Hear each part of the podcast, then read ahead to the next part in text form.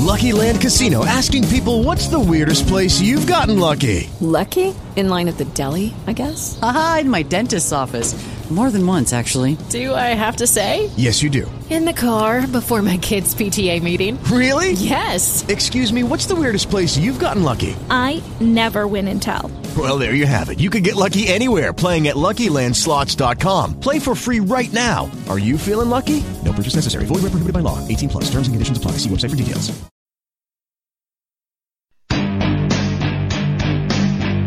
Welcome to the Uncooperative Radio Show with Brian Bonner, the finest uncooperative conservative radio on the net. Kicking down the walls, blowing away the smoke screens. You cockroaches, and you know who you are. You can run, but you can't hide. Brian Bonner stands for truth, justice, and the American way. Enemies of America, foreign and domestic, consider yourself on notice. Uncooperative Radio is coming for you.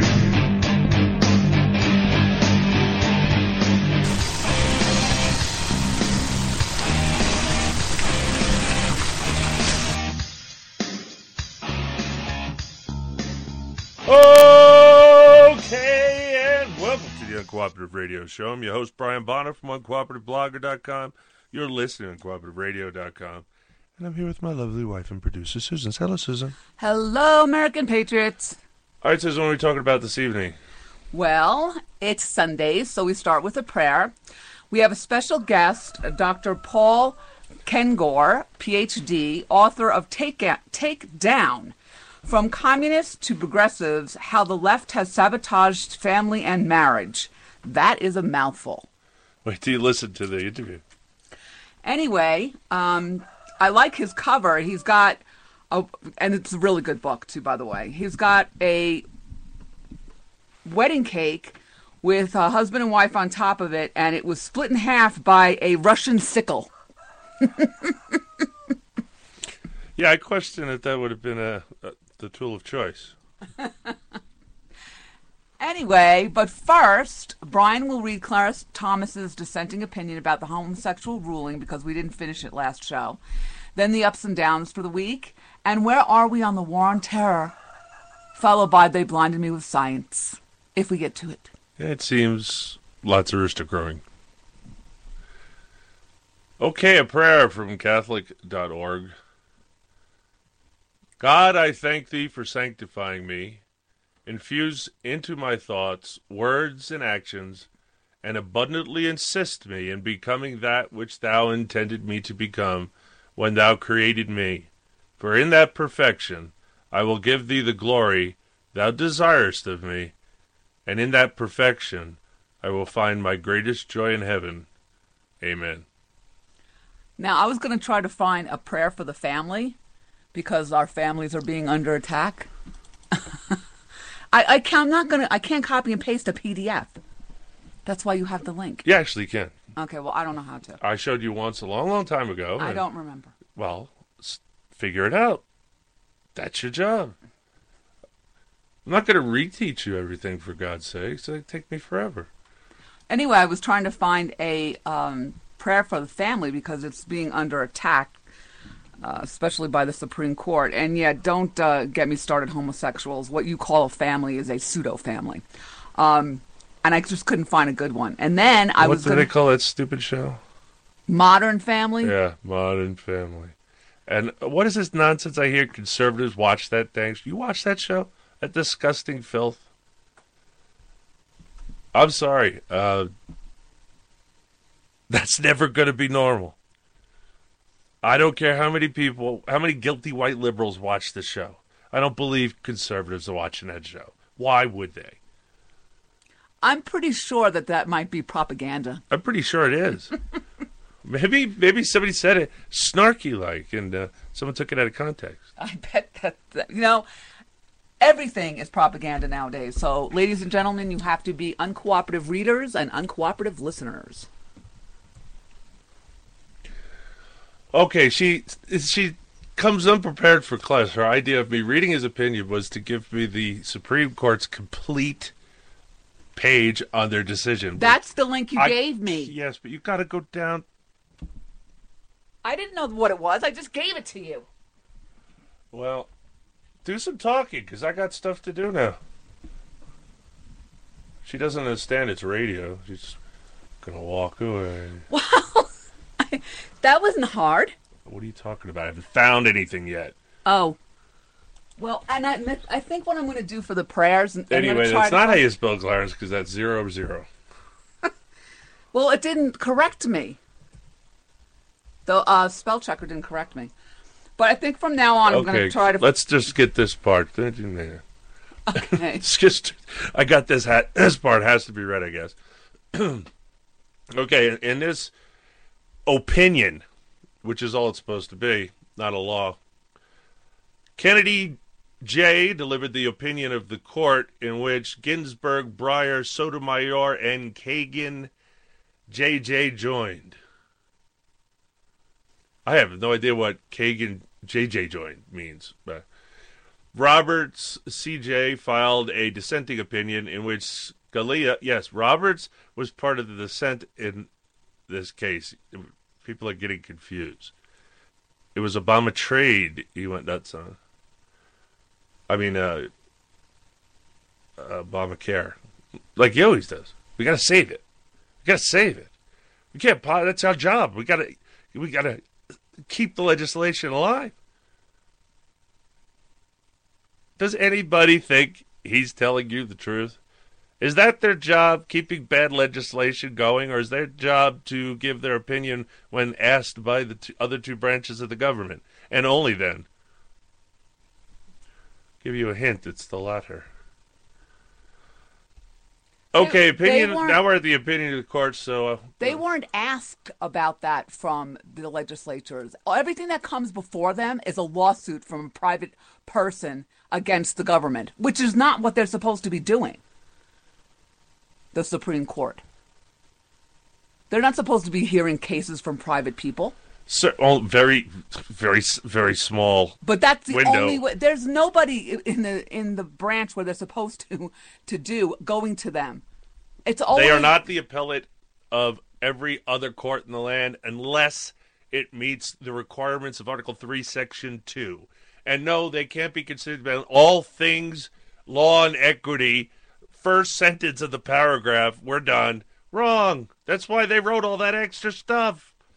You think they spent four? Yeah, amazing people think they know this document. They took 4 months debating this, and you think you could just read it and understand it? We were warned early on that language changes over time, as little as 20 years, and we must always go back to the original intent and understanding of the legislatures. That is how their Supreme Court should look at things, even if they had the jurisdiction to look at the things they were looking at to begin with. So, at any rate, Chief Justice Roberts, with whom Justice Scalia and Justice Thomas joined, dissenting. Petitioners make strong arguments rooted in social policy and consideration of fairness. They contend that same-sex couples should be allowed to affirm their love and commitment through marriage, just like opposite-sex couples. That position has undeniable appeal. Over the past 6 years, voters and legislatures in 11 states and the District of Columbia have revised their laws to allow marriage between two people of the same sex. And here comes polygamy. But this court is not a legislature. What? No, it's coming. It's coming. Look, I don't really care. I'm not against polygamy, per se. Where's polygamy in the Bible? Moses. If maybe there's a need for polygamy. Maybe there's too many women. Or, it could go the other way. Maybe there's too many men. It's never happened before. I don't see women wanting to do that. Maybe that's just me. I don't think majority of women would want more than one husband, but I could be wrong. Because it seems like there's a lot of men out there that want more than one wife, and quite frankly, one's enough. All right. But this court is not a legislature. Really? Wait a minute. Roberts' name is on this? Really? After the SCOTUS care? Really? Oh, boy. He's got some brass cojones, I'll tell you what. So they're not a legislature, even though they just legislated. And they're going to legislate here, too. Whether same-sex marriage is a good idea should be of no concern to us. Under the Constitution, judges have the power to say what the law is, not what it should be. Wow. I point you to SCOTUS care. And no, you as judges, you do not have the right to say what law is. You're allowed to have an opinion about it. As you notice, there seems to be dissenting opinion. So it's not settled science. Brian, I'm telling you, all the institutions in government are schizophrenic right now. They are. This is schizophrenic. They're bureaucrats. It's just a whole bureaucratic mess. It's not the constitutional government. It hasn't been your whole lifetime. It just keeps getting worse all the time. The people who ratified the Constitution authorized courts to exercise neither force nor will, but merely judgment. Opinion. The Federalist, number 78, page 465. Alexander Hamilton. Yes, doofus with your pile of higher, deeper law that thinks you know everything about James Madison you wrote a book about. You didn't even know that, he was a flowery speaker. And you quoted 78 as your justification as why the Supreme Court should be deciding whether the law is constitutional or not. That was not Madison. That was Hamilton. And Hamilton's a big statist, collectivist liar. He's a piece of crap. He's the worst of the founding fathers. I know you don't understand it, but the damage he did to this country we're still reeling from today. Speaking of the what was that, Susan? Speaking of what did Alexander Hamilton do? The first bank of the United States of America. And his justification was implied powers. Right. That was the first nail in the coffin, right there. The second nail was when the Federalists, under Alexander Hamilton, packed the courts. Look up the midnight judges. Created a whole bunch of federal courts and packed them with Federalists. So they figured they were going to move their power to the judiciary. Now, why would they do that? Because Alexander Hamilton put this little seed out there in his little this wasn't actually called the Federalist Papers back then. But whatever. When they put it together, Federalist 78 is crap that he spewed forth to get people to ratify the Constitution. He lies. I don't think he could tell the truth if he tried. He's a piece of crap, and Aaron Burr did not shoot Alexander Hamilton soon enough. And Aaron Burr was crazy in the end. And yes, I can still use that, even though I'm not doing that other show because I invented it. Speaking of the Founding Fathers, before you go on, I just picked up an article, and we might do it next show. They're writing articles about the Founding Fathers, like in CNS News. This one was about John Jay. John Jay was big, very important man. Yep, we might do it next show because we love history. John Jay, and then there was, I'm trying to remember, really important Supreme Court judge. And for some reason now, of course, I can't remember his name. I guess my brain can only hold so much crud in at any given time. And we're getting more and more crud stuff at us. That stuff gets pushed down the basement files. And I'll be sleeping, and I'll wake up, and I'll have the answer. In the archives. Justice Story. It took that long. My lizard brain works while I talk or sleep or do anything. It doesn't matter. It never stops. Although the policy arguments for extending marriage to same-sex couples may be compelling, the legal arguments for requiring such an extension are not. The fundamental right to marry does not include a right to make a state change its definition of marriage. And a state's decision to maintain the meaning of marriage that has persisted in every culture throughout human history can hardly be called irrational. In short, our Constitution does not enact any one theory of marriage. The people of a state are free to expand marriage to include same-sex couples or to retain the historic definition. Today, however, the court makes the extraordinary step of ordering every state to license and recognize same-sex marriage. Well, after SCOTUS care, where you're telling people what they have to buy, and you're telling people that are going to supply what they have to sell, free individuals, supposedly, suddenly the government is actually controlling what we do. And people think that's a good thing.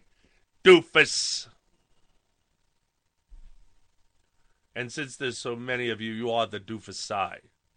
Not my listeners, but some people listening right now might be.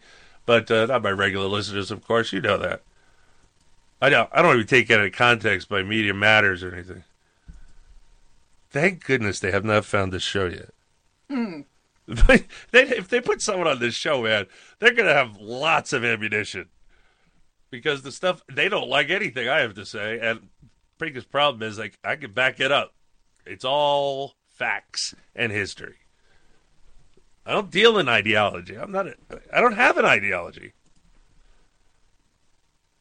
But I don't know. Why, everyone always tries to describe wanted me to describe what I am.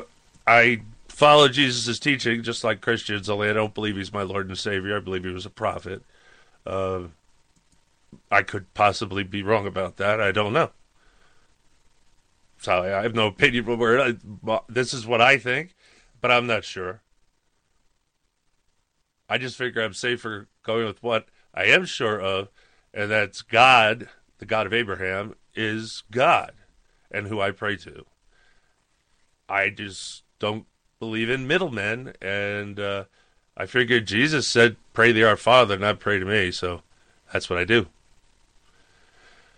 I'm also a Taoist. If you want to try and put those two together, they fit together quite nicely. But if you don't understand the Tao, then you won't be able to. Do it. You're right. This is really unbelievable. When I'm just reading on, and I cannot believe that Roberts is agreeing with this after all the decisions that he's made. They didn't tell you who wrote it, but he's the Chief Justice. I'd be surprised if he didn't write it. No, didn't Clarence Thomas write it? I thought he did. But he didn't. It says right here, Roberts C.J. dissenting. Now, he might have made his own. Do you want me to skip down to that? This is Roberts' opinion. No, I want you to read this next line. Oh, yeah. This is unbelievable. We can't stand Roberts as much as we love Clarence Thomas. Today, however, the court takes an extraordinary step. Many people will rejoice at this decision, and I begrudge none their celebration. But for those who believe in a government of laws, not of men, the majority's approach is deeply disheartening. All of your approaches are disheartening because you don't have any of this power. I know. The fact that he said... Wait till the states come up. Just go back to doing what Jefferson did and ignore the Supreme Court. Marbury v. Madison. Look it up. Well, now scroll down because we did say we were going to do Clarence Thomas because of this idiot. All right, let me just get finished here with this, whatever the heck it is. Supporters of same-sex marriage have achieved considerable success persuading their fellow citizens through the democratic process to adopt their view. That ends today. 5 lawyers have closed the debate and enacted their own vision of marriage as a matter of constitutional law.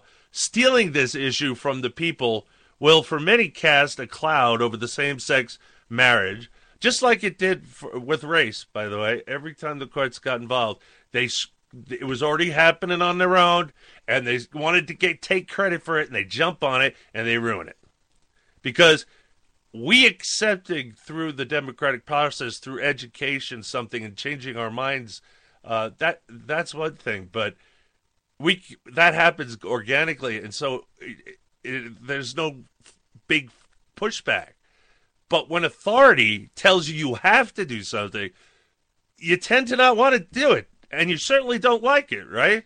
So that's what happened. That's what made race a bigger problem for a lot longer than it needed to be. And that's what's going to do the same thing with homosexuals now. Homosexuals now are going to go, they're already started. They're going to screw up. They're going to come after Christians, and they hate Christians. And that alone, for people that run around saying love wins and we're haters, hate loses, I don't think so. I think Christians love, and I think homosexuals hate. I have never seen any homosexual be interviewed or talked to that wasn't hateful towards those that were not. Go ahead, gosh, the average American, and most of them are have no problem with homosexuality. But the ones that are that the Constitution is important through are America. The idea of America is important to. See, that's the thing. You know, he hit it on the head, D'Souza, in his show. America. Well, it's America, blah, blah, blah. But anyway, yeah, I would listen to part of it over at RedStateTalkRadio.com. You should check out RedStateTalkRadio.com, too. There was a special on, you're not going to be able to do it now. It was on for 2 days, you know. It was for the 4th of July. Yes, we had permission to do it, just special permission just for the 4th of July. So I don't know if he'll get permission to run it again or not. If he does, I'll be sure to tell you about it. If he bothers to tell me ahead of time, which he didn't last time. I didn't even know it was on. I would have been listening to it earlier. I stumbled onto it.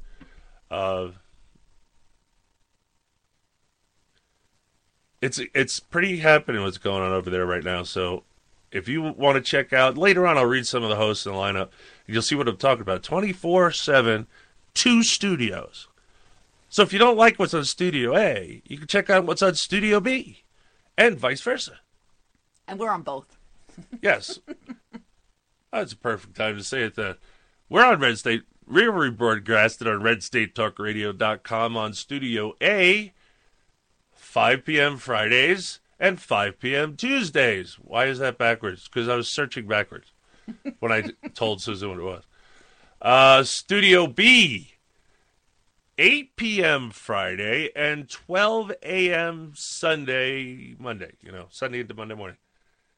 That's when we're on. Now, if you don't have the bandwidth and you really got to listen, you can't just, okay, we got a solution. We got listener lines. You can only listen, but it's absolutely free, unless check with your carriers, make sure you know your plan, where's the nights and weekends or whatever, so you do it when you don't get hit with those charges. But the phone numbers are as follows. You must have a pen and paper by now. Studio A, 605-562-4209.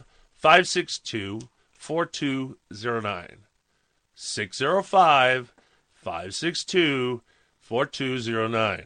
I know, we don't have any fancy, 1-800 numbers with customized names to make it easy for you to remember because that would cost us money. And we don't charge you anything or anybody else. Studio B. 518-712-0045. 518-712-0045. Now, that's how you can listen at RedStateTalkRadio.com. But, and don't forget, brand new Android app. If you've been over there and you couldn't find your Android app, it's up. New Android app just got up. Of course, the iPhone's been up. I don't know about anything past that. I'll try and learn more, but I find it difficult. For some reason, it's just difficult. What about the Roku, too? They have. I was going to do the whole thing? All right. You can also hear us on iHeartRadio.com. You can also hear us on iTunes. And many other places, SoundCloud. And there's even a YouTube channel. Trust me, whatever you like to do, search for the Uncooperative Radio Show. It's likely it's there. If not, contact me and I'll put it there. So that you're done with him. Yeah, I'm going to scroll down to Thomas. Yeah, scroll down to Thomas. I think that's... Or someone quoting him. No ban on interracial post at 11:12 noon 5. Thomas J. dissenting. Removing racial barriers. It still says Roberts. Roberts, right.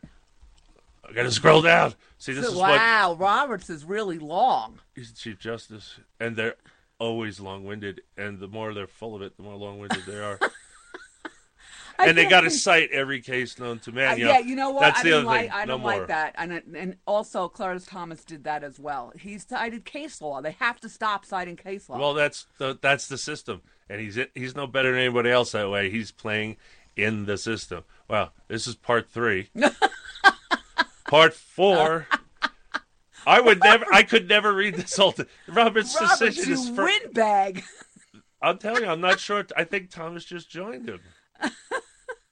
No, because Takai, he actually quoted what he said. Yeah, I know. I know. And actually, I was going to play, while you're doing that, I'm going to play this for Takai. Here you go, Takai. Here.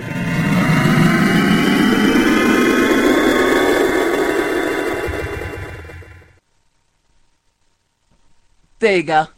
Takai. Really? Takai. That's all you wanted to do? Yeah. Ah, finally.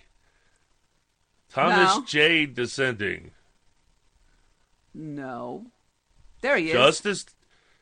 How many times are you going to say no? Justice Thomas. I just want to make a record. Dissenting. She said no like 3 times. That's why she's wrong most of the time. Because she keeps doubling down and tripling down. When I said, here it is, I wasn't asking a question. I knew. All right. Justice Thomas, with whom Justice Scalia joins, dissenting. Now, I don't know if Scalia has his own, but I'm sure he does. But he's joining with Thomas on his dissent. He likes what Thomas has to say, so. Which is good, because I don't like Scalia. Sorry, conservatives, I think he's great and all. He's just not. He thinks the court is doing what the court should be doing. He thinks the national government's doing what the national government's supposed to be doing. I say, no, he's absolutely wrong. And I don't care if he's tripping over his religion or not. If you want to know almost always who's going to be right, Clarence Thomas. And who you'll be able to understand better, Clarence Thomas. Yeah, he gets made fun of because he writes in plain language so you and I can understand him rather than legalese. Well, and Biden called him basically a dumbass because you got to read his decisions. They're so blah, blah, blah. They're probably the only decision Biden could ever understand, for one day. I don't know why he's putting it down. Maybe that's why he's calling him stupid. Because if Biden can understand it, man, that guy's got to be dumber than a doorknob, right? Because that's what Biden is. The man has lost way too many brain cells, and he didn't have enough to start out with. So anyway, let's hear what the court has to say here. The court's decision... Justice Thomas, opinion. Today is at odds not only with the Constitution, most of them are, but with the principles upon which our nation was built. Since well before 1787, liberty has, which, you know, I forgot something. What? That's why we skipped beats while I was talking about D'Souza. What I was trying to say was, I got to give him credit for it. He was the one that said, there is America, the country, and there is America, the idea. And it is the idea of America that's important. And that's what we can never lose. The idea of individual freedom, limited government. That's a spread around the world. He goes around the world, interviews people from all different countries where all these lefties say they hate our guts for bringing our imperialist, capitalist nonsense to their shores. Yeah, well, every single one of them thanked the United States of America. India brought over 200 million people out of poverty, thanks to capitalism. What we have here is crony socialist capitalism. It's hard. Chinese are better at it. I think they're trying to do what the Chinese do. They have a hybrid, but we're not China. They want us to be. I swear they want us to be. They have absolute power and control everything. That's what they want. But he did. I tell you, that if I had the money, I'd order the dang movie because I want to see it. He did only a little bit. I heard about a half hour. It was awesome. I mean, it was fantastic. Wait till you listen to it. It's amazing. Okay. Well, before you go back to that. We'll have to do this. Okay, I guess we'll have to do that then. All right, we've got to go to commercial breaks. The Uncooperative Radio Show. You stay tuned, cause we'll be right back.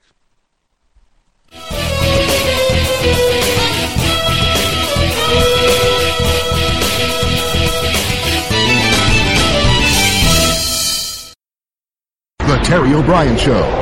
The Terry O'Brien Show airs live in vivid red light blue. Sundays, 4 to 6 p.m. Central on Blog Talk Radio. I think that most liberals are well-intentioned but misguided. They're like children who have the luxury of believing in the political equivalent of the tooth fairy. They need some tough love.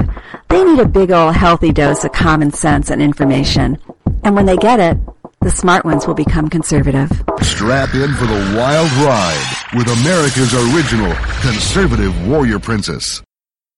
If you're struggling to pay or haven't been making your student loan payments, listen carefully to this urgent alert. Have you been out of school for 10 or more years and you're still making your student loan payments? Are your student loans past due or even in default? Can't go back to school because of an old student loan problem? We can help you if you qualify. Your student loans can be taken out of default. We can stop the wage garnishments, stop the collection calls, and stop the seizure of your tax refund. Give yourself a break. Stop the stress and see if we can help you reduce your student loan payments. One quick 10-minute call could solve them right now. So call the Student Loan Helpline now. 800-215-6813, 800-215-6813, 800-215-6813, 800-215-6813. This is a fee-based document preparation service to help you access free government programs. Call for complete details, not available in all states. Uncooperative Radio Show merchandise is now available at cafepress.com/uncooperative radio. At this wonderful site, you will find hats, T-shirts, coffee mugs, and bumper stickers, and much, much more. Merchandise slogans include, I am an uncooperative citizen, become an uncooperative citizen, I am an uncooperative citizen and damn proud of it, and the Constitution is the solution. So visit cafepress.com/uncooperative radio today and become an uncooperative citizen. That's cafepress.com/uncooperative radio. If you are successful at what you do, whether you're a doctor, a lawyer, a business owner, or you have a great career, you understand the concept of protecting yourself. Well, are you protecting yourself, your family, and your assets with quality term life insurance? Consider these possible rates. A man age 45, non-tobacco user could obtain $1 million of coverage for as little as $75 a month, and this rate is fixed for the next 10 years. We specialize in policies of $500,000 and above. A man age 50, non-tobacco user may be able to obtain $500,000 of coverage for as little as $115 a month. And this rate is fixed for the next 20 years. We have great rates for smokers too. Call the Term Lifeline now. 800-430-1891, 800-430-1891, 800-430-1891. Burst into flames. It was...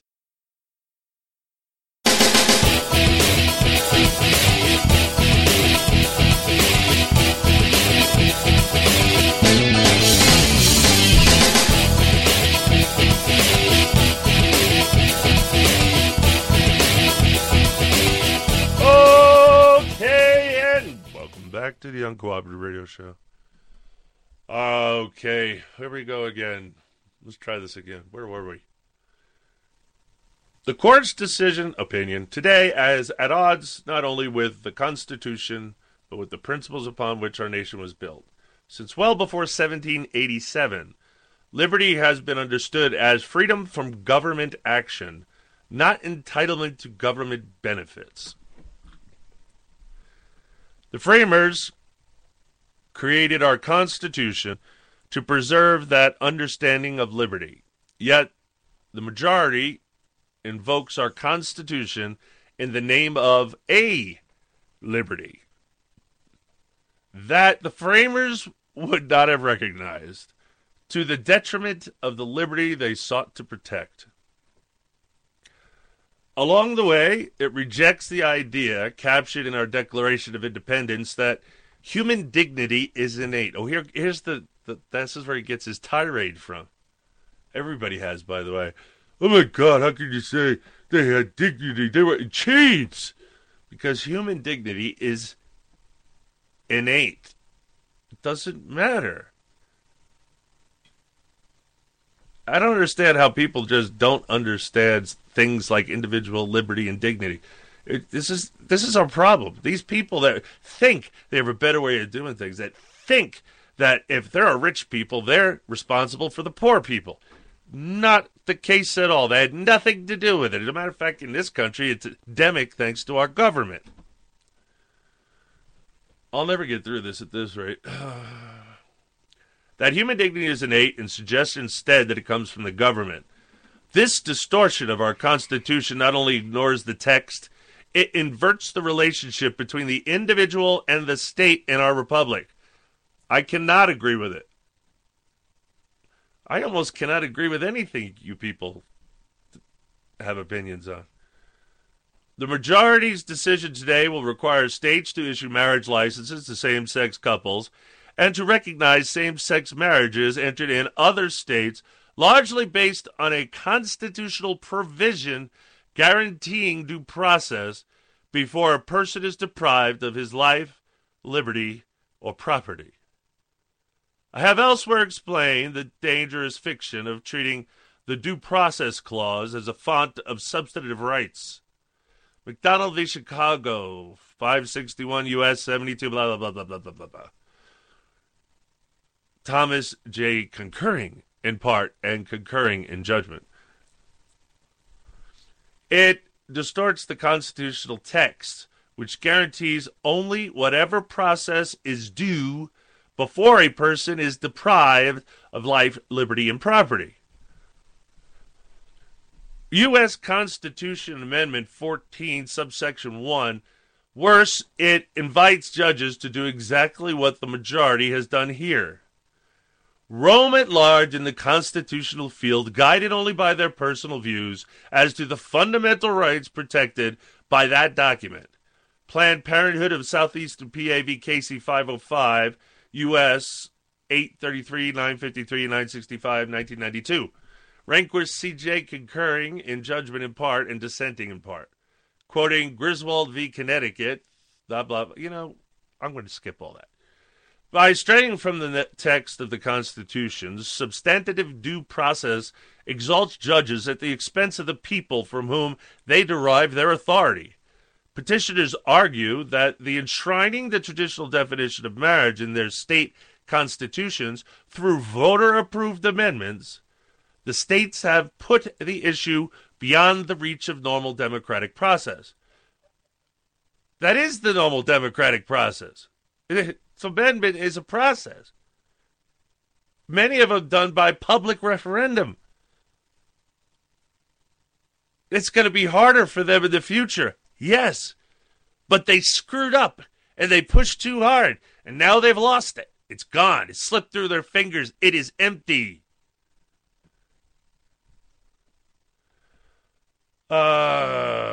Brief for petitioners, but the result petitioners seek is far less democratic.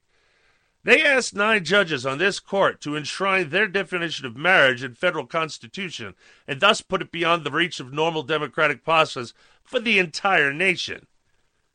That a bare majority of this court, ante at 25, is able to grant this wish, wiping out with a stroke of the keyboard the results of the political process in over 30 states based on a provision that guarantees only due process, is but further evidence of the danger of substantive due process. There is appropriate use for due process. This isn't it. And they shouldn't have won. They used the wrong constitutional argument. I knew what the argument was, and they didn't make it. I didn't think they were going to win. They blew it. This doesn't work. There's no guaranteed right to marriage. So there's no due process consideration, and it's not taking away life, liberty, or property. 2, section 2. Even if the doctrine of substantive due process were somehow defensible, it is not. Petitioners still would not have a claim to invoke the protections of the Due Process Clause at all, whether under a theory of substantive or procedural due process. A party must first identify a deprivation of life, liberty, or property. The majority claims these state laws deprive petitioners of liberty, but the concept of liberty it conjures up bears no resemblance to any plausible meaning of that word as it is used in the due process clauses. Now, I've had some idiots out there in Twitter land try and say, "Oh, here we go, another internet lawyer." I am not a lawyer, nor am I an internet lawyer. I am a constitutionalist and a historian. You do not need to be a lawyer to be a Supreme Court justice. Many of them weren't, and the best ones weren't. I don't need to go to law school. In fact, it would deter me from learning the Constitution to go to law school, because they teach everything in defiance of the Constitution, to twist the Constitution, to subvert the Constitution. That's why I'm not impressed when I hear constitutional lawyer. Idiot up there named himself that. He wasn't even one. He makes it even worse. He's such a buffoon when it comes to the Constitution. The fact that he can call himself a constitutional lawyer and other lawyers say, yeah, well, he graduated from Harvard, so this is a lawyer. He knows what he's talking about. Lawyers don't know what they're talking about. Only when they're within the court of law. Once they get out of the court of law, they talk drivel. Because all they know is the little case laws and what they've been taught, and repeat. Mostly, you have to be a great memorizer to be a lawyer. They're all a bunch of idiots, and even the smartest ones and the best of them, that law degree is a constant weight that they trip over. So before I get into that, I would prefer people to be self-educated, as I am, and as my buddy Loki was. Brilliant guy. Self-taught. Being self-taught now is awesome. All the information's on the internet. You just have to look it up. You don't have to listen to anybody's opinion. The Constitution and history are facts. That's not how the left deals with it. They deal with it as opinion. They deal with Supreme Court decisions, opinions like they're law, but, you know, it seems anything that makes them feel happy is right. Well, you do know, folks out there, that most of our framers, our founders, and some of the greatest and brilliant men and women of our time did not have a formal education. They were self-taught. During the colonial period, including women, libraries were extensive in someone's household. Yeah. And by the way, could you all get with Susan over at her show, blogtalkradio.com / Halls of Valhalla on Mondays? The question was asked, are there not enough impressive females in history to put on the dollar? Patriotic people. There's plenty of them. However, they don't know any of them, and they're trying to put a socialist on there. It's hardly what I would call someone that should be on our dollars, but they're getting bold. Now they're going to change the $10 bill and make you eat it. You love it. And when does the rainbow bill happen? Oh, wait, they're redoing a bunch of bills. Maybe they'll all be rainbow. Talking about my other project. Which means we'll just sit around burning it. Talking about my other project, the Women of the Revolution, we've been doing this for a year and a half, ladies and gentlemen, and we're still going strong. That's how many impressive colonial, patriotic, revolutionary women there were. There was plenty. We could be doing this for another 5 years. I'm not kidding you. We're finding more and more. It never doubted that women of that time had to be outstanding. I mean, who gets on a ship and sails across the ocean to a land full of heathens? With children, not knowing what's going to happen to them. They were educated. They could read and write. As a matter of fact, one woman we did... Now, wait a minute. Don't be confusing the people that came over here with the people who learned after they came here. Nobody was educated over in Europe at that time. The serfs weren't allowed to be educated. We actually highlighted a woman... Who was not a serf. No, she was a colonialist. Before that? They were serfs. Well, she was born here. See? She wasn't. What did I just say? You said the people that came here were educated. No, they weren't. They were not educated. They weren't educated until they got here. Then they started to become educated. They knew the Bible. That's it. I mean, that's all they were allowed. There was no schools for the serfs. They didn't want educated serfs. You're supposed to be tilling the fields, not thinking. You start thinking, then you're not going to want to till the fields. I'm just telling you facts of life. You know, that's one of the things Tocqueville said that he noticed coming over here from Europe. Everybody was educated, from old people to kids, slaves, women. Everybody was way beyond any education over in Europe because they knew how to read, write, and do arithmetic. All of it. Well, those are the things, all the things you need to further educate yourself. And that's how it was. And there was no public schools. There was no government schools. Yet everybody was educated. Now we have the Department of Education, and 50% of the people graduating from college are functional illiterates. Well, those aren't my... those are my polls. That's other people's polls. They studied college grads. After they graduated, they gave them a reading comprehensive test. I've taken a bunch of them in my life. I aced them because I was taught how to read properly. The old phonics method, not this new method that causes dyslexia. Anyway, trust me on this. I would rather you not go to school because they're not teaching you anything of value in the school systems. Education, universities, none of it's worthwhile. None of it. It's all propagandist nonsense.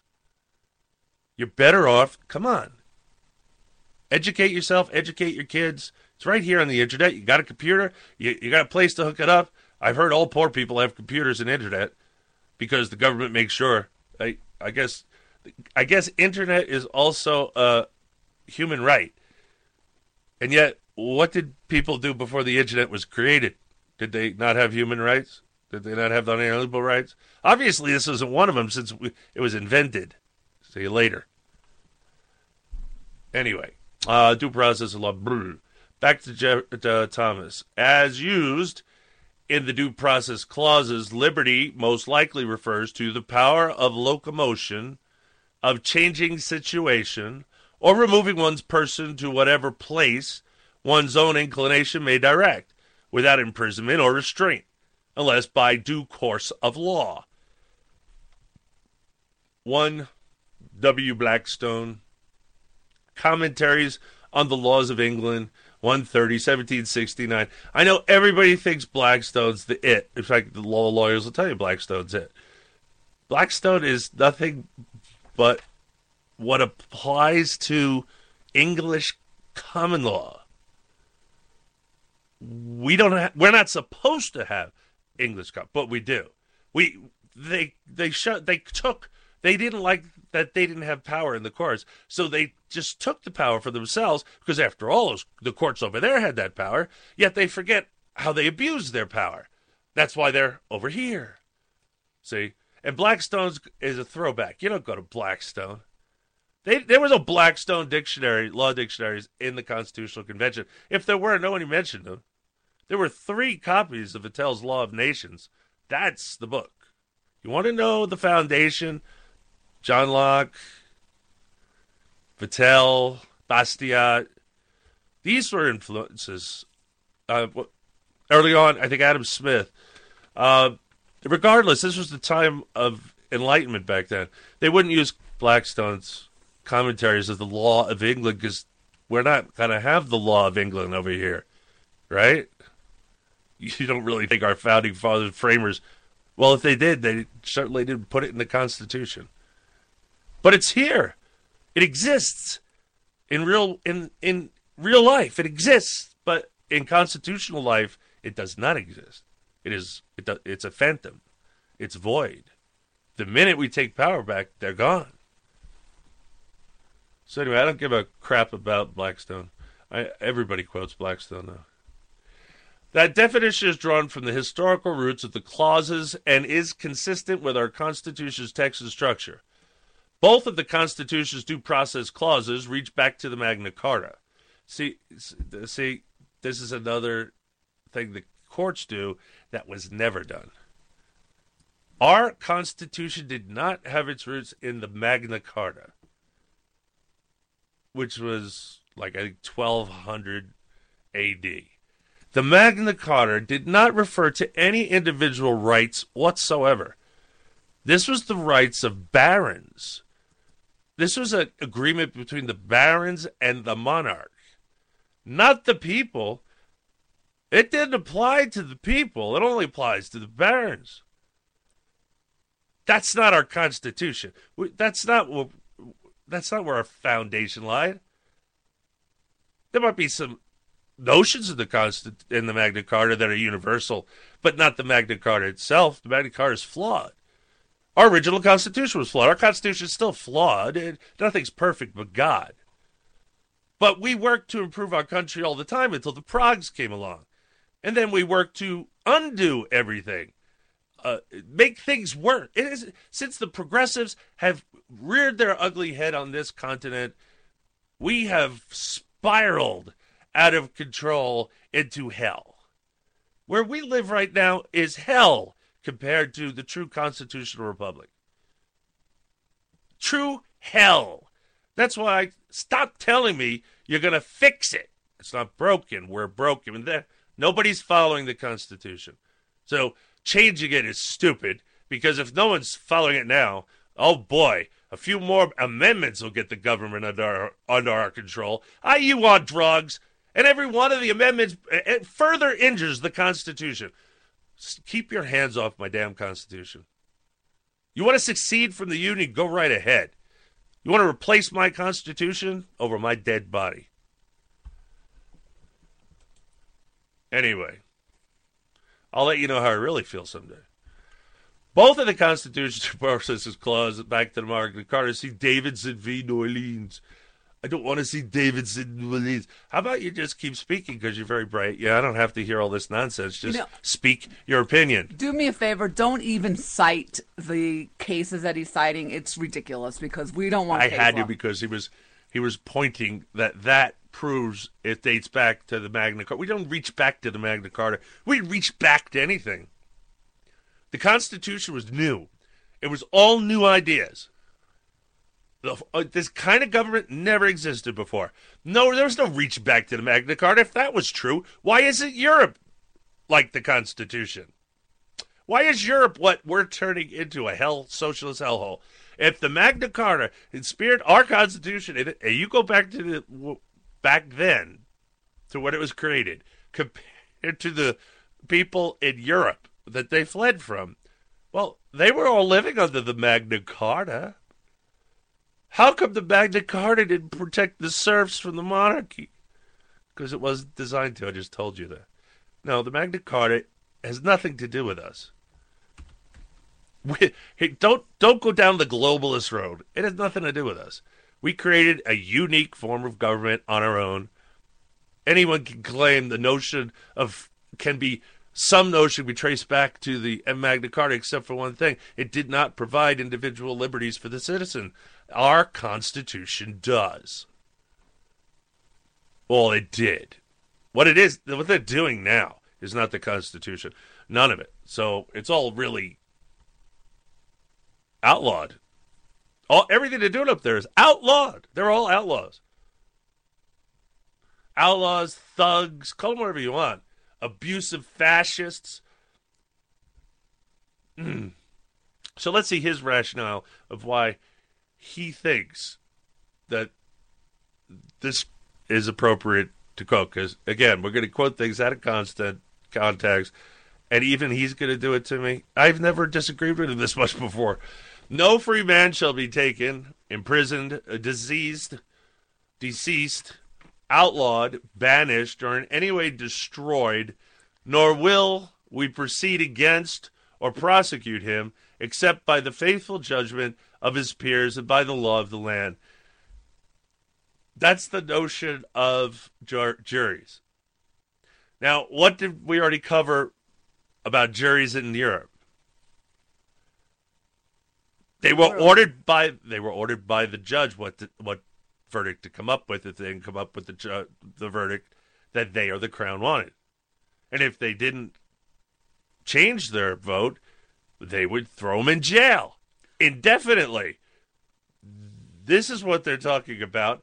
This is what they're saying shall be banished. But they're telling the barons. They're talking about barons and not individuals. And I gotta go to a quick break. Sir, cooperative. No. What's this? This is a hard break, babe. And our guest is coming on.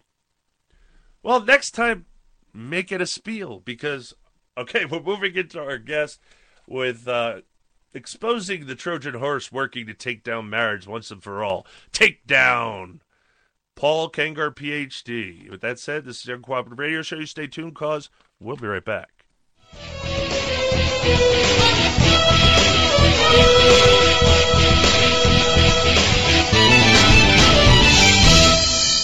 Do you know a soldier in need of an angel? Would you like to be an angel to a soldier in need? Then you should visit www.soldiersangels.org. Since 2003, Soldiers Angels has supported thousands of American service members stationed wherever we raise our country's flag, and the number is growing daily. They also work with our wounded soldiers, giving them backpacks filled with needed items, personal visits, phone calls, etc. Additionally, they send our thanks via letters and email to the military of Great Britain, Poland, and Australia, who serve by our soldiers' side in Iraq. Soldiers' Angels are dedicated to ensuring that our military know they are loved and supported during and after their deployment into harm's way. So sign up to be an angel today, or send an angel to a soldier in need. Visit www.soldiersangels.org. This has been a public service announcement from the Uncooperative Radio Show. We, the people of the United States, in order to form a more perfect union, establish justice, ensure domestic tranquility, provide for the common defense, promote the general welfare, and secure the blessings of liberty to ourselves and our prosperity, do ordain and establish this Constitution for the United States of America.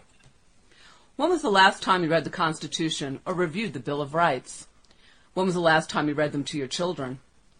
These documents, the foundation of this great nation, are not documents to be ignored. They are to be embraced.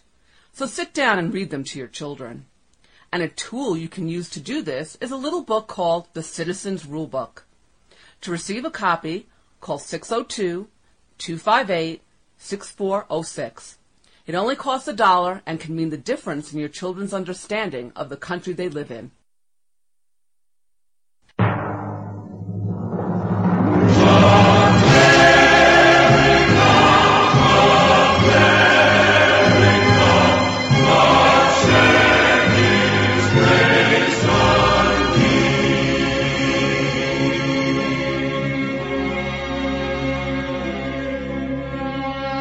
You asked me why I love her? Well, give me time.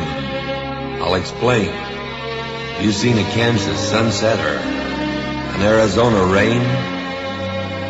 Have you drifted on a bayou down Louisiana way? Have you watched the cold fog drifting over San Francisco Bay?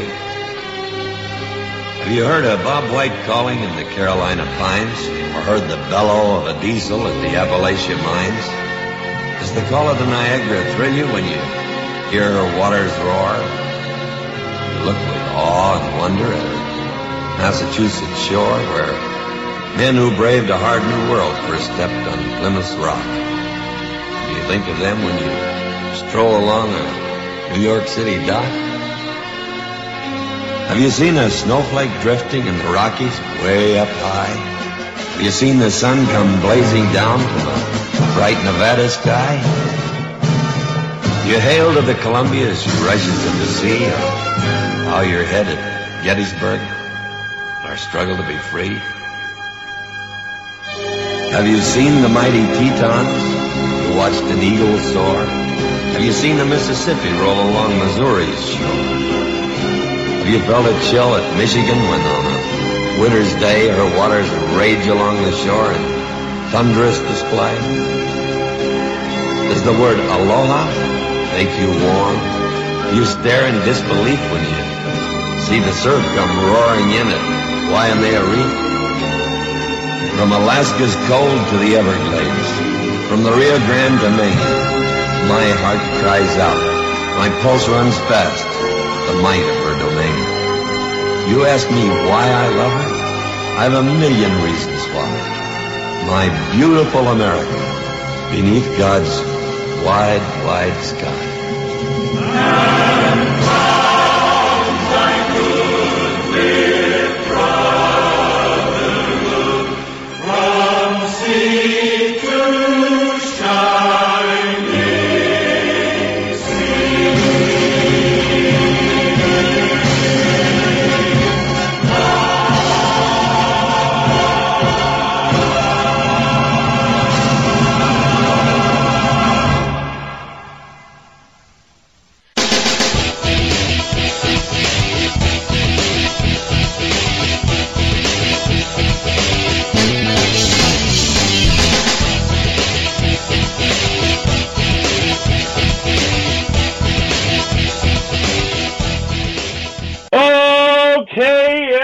Welcome back to the Uncooperative Radio Show. I'm your host, Brian Bonner, and with us tonight is Dr. Paul Kengor, an author, best-selling author of The Communists and Dupes, and his new book, Takedown, From Communists to Progressives, How the Left Was Sabotaged Our Family and Marriage.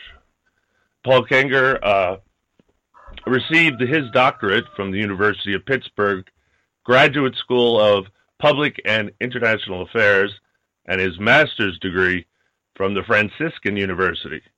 He is also the author of numerous books, including Principles of a Reagan Conservative and The Communist Frank Marshall Davis. Are you with us, sir? I am, Brian. Good to be with you. Oh, good to be with you too, Doctor. I'm glad you could come. This is very important work. I see you do a lot of work on communism. I do. Yes, I do, and that's how I got into this. Is that people say, why do you want to wade into this culture war issue, right? They say your background is communism, the Cold War, socialism, radical ideologies, right? Secular progressivism, and I said, wow, that's exactly why I got into this subject, because I understand that Marx and Engels way back in 1848 were writing about the abolition of the family. In fact, those exact words appear verbatim in the Communist Manifesto. They called it the abolition of the family, which even back then they could say was an infamous proposal of the communists. And even before them, there were socialist utopians like Robert Owen, Charles Fourier, Albert Brisbane. They were setting up these ideological colonies in America where they were declaring war on marriage and the family or seeking to outright redefine and reshape it.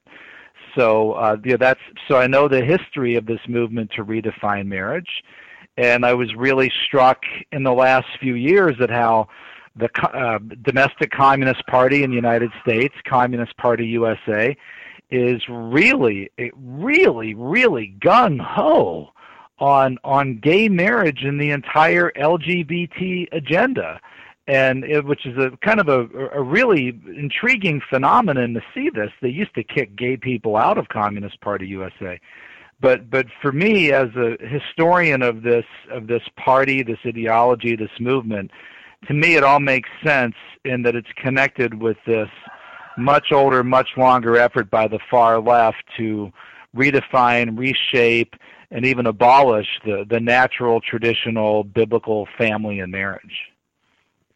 You know what amazes me? The Supreme Court decides that it's a constitutional right to. This doesn't even speak to marriage. They really twisted themselves all up to try and make a coherent argument for what they decided, and yet on Obamacare, they what do? They search and hunt for any way to keep it alive, right?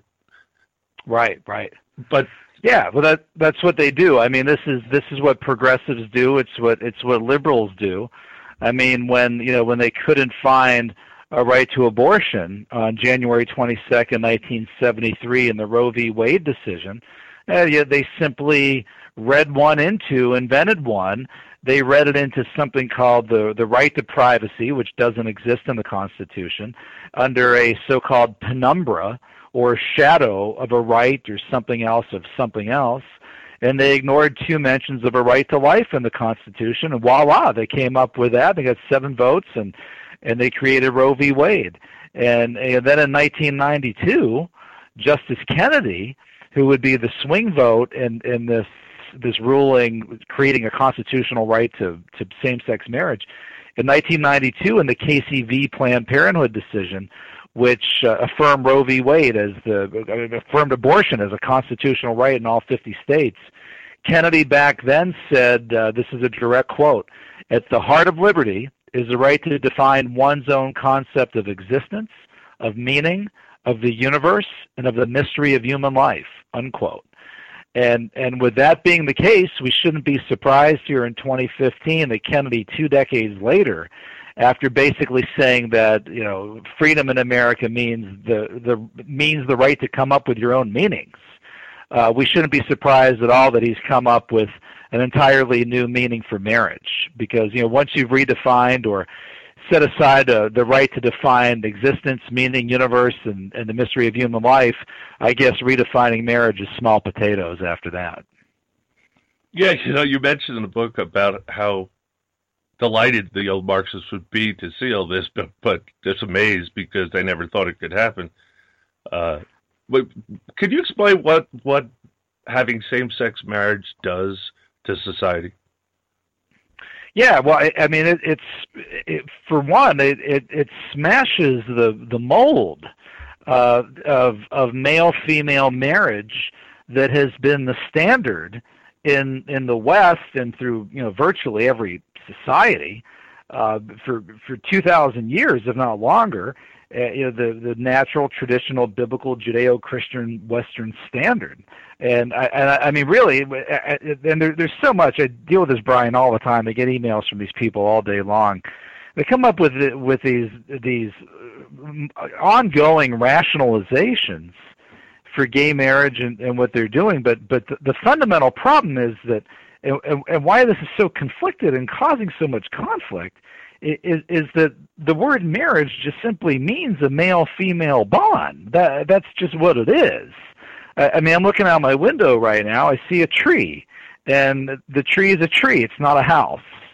I see a rabbit, and the rabbit's not a dog. It's a rabbit. A dog is a dog. A rabbit is a rabbit. A cat is a cat. A cat is not a dog. And marriage has always simply meant a male-female bond. And a lot of this acrimony, especially against religious believers, which is going to get really bad now, wouldn't even be there if same-sex marriage advocates just called these unions something else. And, they'll say, well, yeah, you would have complained about that too. Well, sure, of course there would have been opposition to that. But you wouldn't have had what you're going to have, which is going to be a nasty, protracted religious war. I mean, I just read today, a few minutes ago, that the couple in Oregon, the Kleins, who've been litigating because of their bakery, Sweet Cakes by Melissa, mm-hmm. they refused to serve a lesbian couple. They refused to provide a cake for them for their wedding, and they've had their lives destroyed over this. And most recently, now it's a $135,000 fine. They've lost again. They're going to appeal again, but I got really bad news for them. They thought the legal hurdle was tough before. Well, now that marriage is a literal constitutional right, the hurdle is going to be gigantic now, if not insurmountable. Not to mention, it's given the left just an opportunity to harass Christians and beat them over the head. They are going to, if they haven't already started, I'm telling you, they had this plan. They're going to start going to stores all over the country where they know there might be Christian people who own it, and they have to do something like bake cakes or florists or etc. And they're going to refuse it, and then they're going to take them to court, and it's going to be litigation for probably a decade. That's right. Yeah, you'll have these little individual same-sex saboteurs who can go out and do that. And you're right. The different lawsuits are going to be. There's going to be so many of them. And I'd laugh if it wasn't so sad at the, if I may be blunt, the absolute raving idiocy of libertarians who thought that this was a small government thing. All of these cases, all of them, are going to be litigated and decided by government. So this is all now going to be in the hands of government to decide all of these things, because pro same-sex marriage libertarians have rendered unto government a power that heretofore was reserved for the laws of nature and nature's God, and that is the definition of marriage. So if they think they've done a small government pro-freedom thing here, they're absolutely out of their minds. It's tough. These young kids that go through the meat grinder we call schools, and we wonder why we get hamburger out the other side. Right. Someone's filling their heads with this notion that was never a libertarian concept. It wasn't. No, that's right. The libertarians are on the right side of that one. That's for sure. And that's been a concept of certainly in my book I showed the cultural Marxists. And you know, these were the Frankfurt School cultural Marxists who came out of the 1920s, 30s, and 40s. Herbert Marcuse, Wilhelm Reich. They end up at Columbia University with the assistance of John Dewey, the founding father of American public education. Dewey is honorary president for life for the National Education Association. Dewey said how wonderful these people can come set up shop at Columbia, and they can even do their wonderful work on Freudian Marxism with my NEA, my National Education Association. And so the cultural Marxists said, culture, culture, culture, sex, sex, sex, education, education, education. And they realized that the key to the takedown of the West wouldn't be in the traditional Marxist model of economics and class. They knew that the Marxists would lose that because free markets would always win. So they said they have to do it through culture, what Ralph de Toledano called an unrestrained miasma of sex. They had to do it through Hollywood, media, and other conveyor belts, and in particular through education and higher education. And if anybody wants to know, you know, how this gay marriage juggernaut suddenly appeared, it's through millennials and it's through the university community. The same-sex marriage is the child, the love child of the university community. Yeah, you nailed that. I just saw today a headline that they're getting young girls in sixth grade IUDs. For those that don't know, that's a birth control device, and without telling the parents. Yes. Well, the parents are traditional obstacles, right? They are Neanderthals. They're unenlightened. And the role of the school, after all, the public school, is sex education, right? That's how the progressive sees it. You know, we certainly, as progressives, right? Progressives certainly don't want mom and dad or the home or those reactionaries in religious circles to be teaching the child about sex. They want John Dewey's collective. The public school mill, that's the proper place for all of this, and so that's where the fundamental transformation really needs to happen. So progressives, they want government permission for just about anything, but if you want an IUD, you want the pill, you want an abortion, hey baby, sky's the limit. You don't need anybody's permission for that. They become absolute radical libertarians at that moment.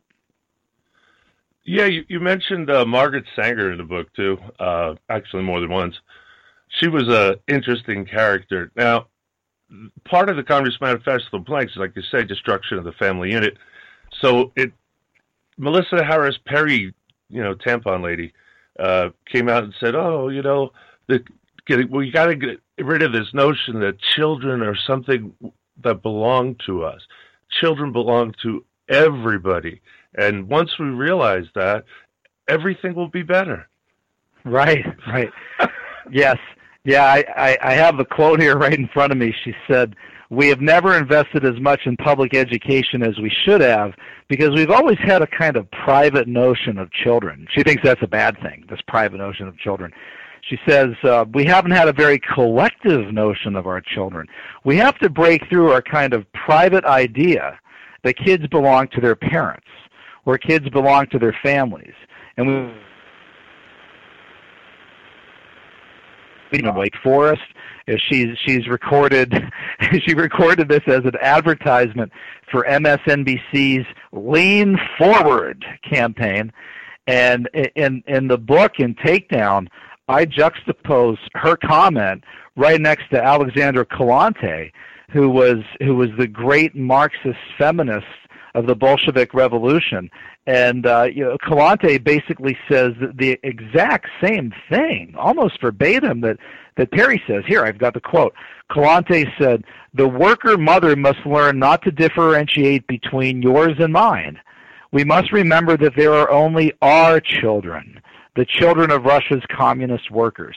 Communist society will take upon itself all the duties involved in the education of the child. So really, Melissa Harris Perry, Brian, when I went to grab that quote from her while I was writing this book because I remembered it, I found it among other places at the Fox News website, and I went down to the readers' comments, and some of the readers were saying, "Oh, I can't believe this woman. I've never heard anything like this before." And I thought, well, I have. I read this in stuff written 100 years ago by Marxist feminist Alexander Calante. This actually isn't new at all. The communists have been the communists were on this over a century ago. What is new is that people like this now are respected in the United States for their great progressive ideas and intellect, and they're getting what they want in Barack Obama's fundamentally transformed New America. It just it amazes me how little of history we know now. Even in my generation, they were already deconstructing history. Now I don't know what they do to it. I mean, with this Common Core stuff, I don't know. But well, they don't teach this. They don't teach this, and really, I mean, the Common Core sort of core curriculum is going to have stuff like it's going to be really heavily based on things like race and gender, and probably sexual orientation as well. And it's certainly not going to include any sort of the historical information on gender and sexual orientation and radical ideologies that I have in this book. In fact, maybe this book will end up on some sort of book-burning pile that the progressives can all sit there and buy all the thousands of copies at the warehouse and do a giant bonfire of my book, and then they'll feel good about their belief in tolerance and diversity as it goes up into a gigantic flame. For those just joining us, this is author Paul Kengor, Ph.D., author of Takedown, From Communists to Progressives, How the Left Has Sabotaged Family and Marriage, and it's one of many books he's wrote, actually. Now, in reading this book, one thing I did notice, there's no way I could ever write something like this. This is incredibly well done, but it's complicated. You make it not complicated for the reader, but it's complicated, and you don't let me get bored. You know, the narration flows. Well, the details, right? A lot of them are very disturbing, and I mean, I thought you were going to say that this was such a hard book, in that it'd be so depressing writing it. I mean, there are moments when, 12 o'clock at night, my wife can hear me walking on the roof, getting ready to jump off, right? I mean, it's just really dark. I mean, you really go into a dark world, and there's not a lot that's edifying about this history. And then when you see, when you know this history, and you see how it applies now, and you see all these modern day progressive types who are redefining marriage and don't even realize any of this history, and knowing that they won't read my book because they're not tolerant, they don't believe in diversity, they're the most closed-minded people you'll ever meet, and if they even do hear about it, which they do because I read their readers' comments and some of the articles that I write about the book, they make fun of it, they say it's McCarthyite stuff and crazy communist conspiracy stuff. So that makes a lot of this even more dismal. But the one kind of saving grace in this is that at least I know that I've gotten it out there, and those with eyes to see and ears to hear, they can at least pay attention to it. To be honest with you, communists, left wing liberal progressive socialists, commie fascist statist bastards, whatever you want to call them. They should read this book because then they'd understand their ideology more, their own history. Well, that's right. Well, that's right. And I also say too in the book, which came out just a few weeks before the court case. I said I honestly don't expect this to change the culture, the courts. I said this is a country and a culture and a court system that will redefine marriage. But I would really love, I'd love to get just one email from one liberal instead of the really unbelievably hateful ones that I've received. I could read one to you right now. It would make your hair stand on end.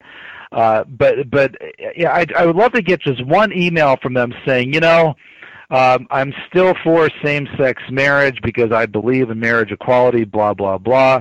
But I didn't know this history, and this is disturbing, and I'm sorry to see how my advocacy of marriage equality, yet you're right, Kengor does indeed kind of fit into this longer-term agenda by the far left to take apart the family.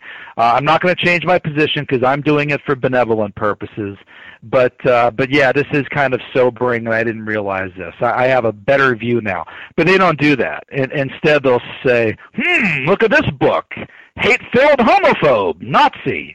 And then that's pretty much, they've got a very binary, for claiming that they have this high level of sophistication and nuance, they don't. They don't have that at all. For them, either you redefine same-sex marriage or you hate gay people.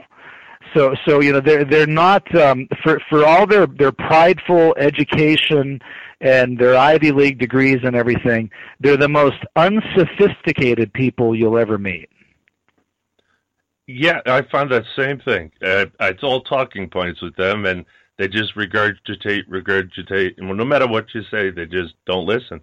And if you say the right thing, they don't. And you do get through, then they freak out.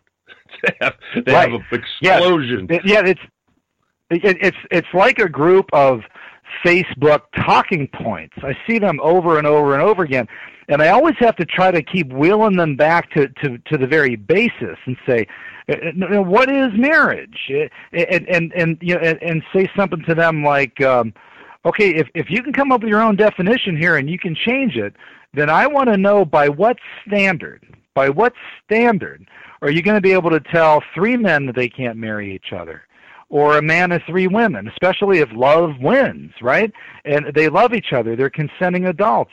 Or a stepdad and a stepdaughter who are over 18. Or two stepbrothers who are over 18. By what standard are you going to be able to tell them no? Because at that point, you're going to have to set up your own absolutes. Ye shall be as gods.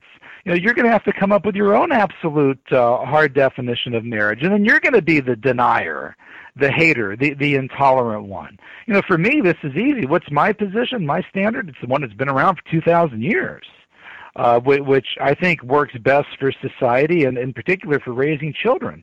But as for you, Joe Q and Susie Q marriage redefiner, I want to know by what standard you're going to tell this group of 4 or 5 over here that love can't win for them. So you have to keep bringing them back to these basics, but they usually don't want to go there, and they usually just go on to their next Facebook point. Yes, and now it's here, so we're going to live through it, and that's unfortunate. But it's amazing. It's like you say, they throw words at you like McCarthyism and like they do with black conservatives, Uncle Tom. They don't even know what they're doing. Uncle Tom's a hero. He's not a bad guy. It's a good guy in the book. And they think words mean something completely different than what they mean. And when you try to explain to them that this means this, and you could show them, they don't want to hear it. They literally, they put their ears, hands over their ears and start going, la, la, la, la, la, la, la. That's right. Yeah, I mean, if you tell a modern American that her cat is a cat and she wants it to be a dog, then damn it, it's a dog. And how dare you tell her that it's not? And so, if they want to redefine marriage to include 2 men or 2 women, and you tell them that you can't, how dare you? Who are you to say what marriage is? So they do this with everything, and they're very absolutist about it. They're very fire and brimstone about it. So they're very kind of absolutist about their absolute relativism, their absolute individualism, And you know, you look. I'm sorry, folks, but it's going to be really hard to live in a world and society where words just don't mean things. And any individual or group or whatever, especially if you get enough people in the culture and enough justices behind it, can redefine it to whatever they mean. I mean, that's going to create a real mess. But you know, that's what progressives do. They believe there are no absolutes. Everything's always evolving, changing, progressing forward. And this is the this is the wild, careening train wreck that the secular progressive ideology inevitably produces. You know, it's funny. One of the arguments conservatives always used, and myself was as well, you do this, and then it's going to open the door to polygamy, and after that it'll be pedophiles, and because after all, it's all love. But the funny thing is, right here in Montana, someone he's trying to get a polygamous marriage done here in Montana, and if not, he plans to take it to the Supreme Court. Right. Yeah, and look, and he and his two would-be wives, they love each other. So who are we to say that they can't have a marriage? And I'll tell you what's going to happen here, Brian, is that very soon, it probably won't even take 10 or 20 years or a generation, the very same people on the left who right now are screaming names at us because we're suggesting that their redefinition of male-female marriage is going to lead to polygamy and other arrangements. Well, once it does lead to polygamy and other arrangements, they'll be the first ones standing in line saying, hey, what's wrong with this? These people love each other. And you conservatives, there you are, being haters again, being fascists again. You guys are really bad, hateful people. And that's what progressives do. They're always progressing. It just takes them a little while to kind of get used to it in their minds, in their hearts, and wherever else. But when they get there and they're ready, you better be with them, or they're gonna call you every name in the book. You know, it's nice they call it progressing, but progressing towards what? Because they're going backwards, not forwards. They always say moving forward, leaning forward, this forward, beyond, progress. And all they're doing is going backwards over 200 years. Every step away from the Constitution is a step backwards. There is no newer or better idea in the world on how a government should be created and should run. Yeah, well, that's right. And their idea, I mean, there's a kind of a natural assumption in here that progress is good, that what you're progressing to is always good. And the one thing is, because you're always progressing and you're always changing and you're always evolving, there is no set goalpost. The goalpost is always moving. So if you say to a progressive right now, okay, you call yourself a progressive, well, I happen to know that 20 years ago, you and Bill and Hillary Clinton and Barack Obama and the entire Democratic Party supported the Defense of Marriage Act, defining marriage as between one man and one woman. So I guess you were a hate-filled homophobe there, too.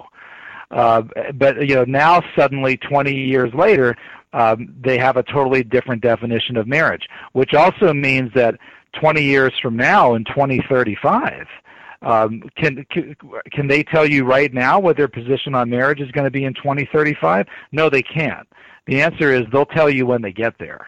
And I can tell you what my position is going to be in 2035. It's going to be the same one that was around in the year 35, 535, 1935, 2015. One man and one woman, the male-female Judeo-Christian historical standard. So mine's going to remain the same, but theirs, they don't even know what it'll be in 20 years. They'll tell you when they get there. Okay, Doctor, we got to wrap this up now. Why don't you tell everybody where they can get your book? Well, if you can find it in a bookstore, if it hasn't been burnt, or if it's not if it's not turned around on the shelf, or if it's not back in the stockroom. Where some open-minded believer in diversity might have left it. Yeah, probably the easiest way to get it would just be to go to Amazon.com and type in Paul Kengor Takedown. And do you have a webpage? I don't. No, I already get too many emails, and I have enough people that hate me already. Okay. Thank you, Dr. Paul Kengor. It was a privilege having you on, and I hope a lot of people read this book. Okay. Thank you very much, Brian. All right. Take care, sir. Take care. All right. Thank you, Paul Kengor. Welcome back, everybody. Poor guy getting all that hate mail. I'm surprised you don't get more. I really am. They really don't attack you. I get like zero. I know. But I mean, even on Twitter, they don't attack you. And I got. Well, they try every once in a while. That was a great interview. Was it? Yeah. Oh, good to know. Good. All right. Back to the Uncooperative Radio Show. The ups and downs for the week. Well, are you going to finish Clarence Thomas after the? I don't know. Clarence Thomas. Yes. Yeah. Did you want to finish? I do. Okay. We didn't finish. Do a couple minutes, and then we're going to go to our next break. Chapter 39 of the original Magna Carta provided, again, this is Clarence Thomas's dissent. No free man shall be taken, imprisoned, diseased, outlawed, or banished, or any way destroyed, nor will we proceed against or prosecute him, except by the lawful judgment of his peers and by the law of the land. Although the 2015 version of the Magna Carta was in effect for only a few weeks, this provision was later reissued in 1225 with modest changes to its wording as follows.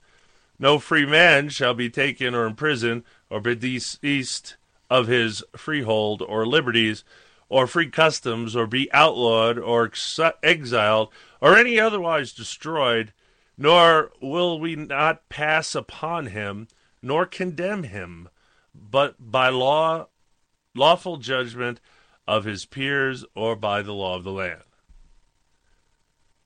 Again, I don't know why we need to discuss the Magna Carta. There's better things to cite than it. Oh, but it's like a legal document. Yes, our Constitution's a legal document, too, and it has nothing to do with the Magna Carta. One E. Coke. Yeah, go past that. Go in. The second part of the Institutes of the Laws of England, 1797, in his influential commentary on the provision many later, Sir Edward Coke interpreted the words by the law of the land to mean the same thing as by due process of the common law. After Magna Carta became subject to renewed interest in the 17th century, William Blackstone referred to this provision as protecting the absolute rights of every Englishman. 1 Blackstone 123 and the formulated those absolute rights as the right of personal security, which included the right to life, the right of personal liberty, and the right of property. He defined the right of personal liberty as the power of locomotion, of changing situation or removing one's person to whatsoever place one's own inclination may direct, without imprisonment or restraint unless by due process, due course of law. The framers drew heavily upon Blackstone's formulation, adopting provisions in early state constitutions that replicated Magna Carta's language, but were modified to refer specifically to life, liberty, or property.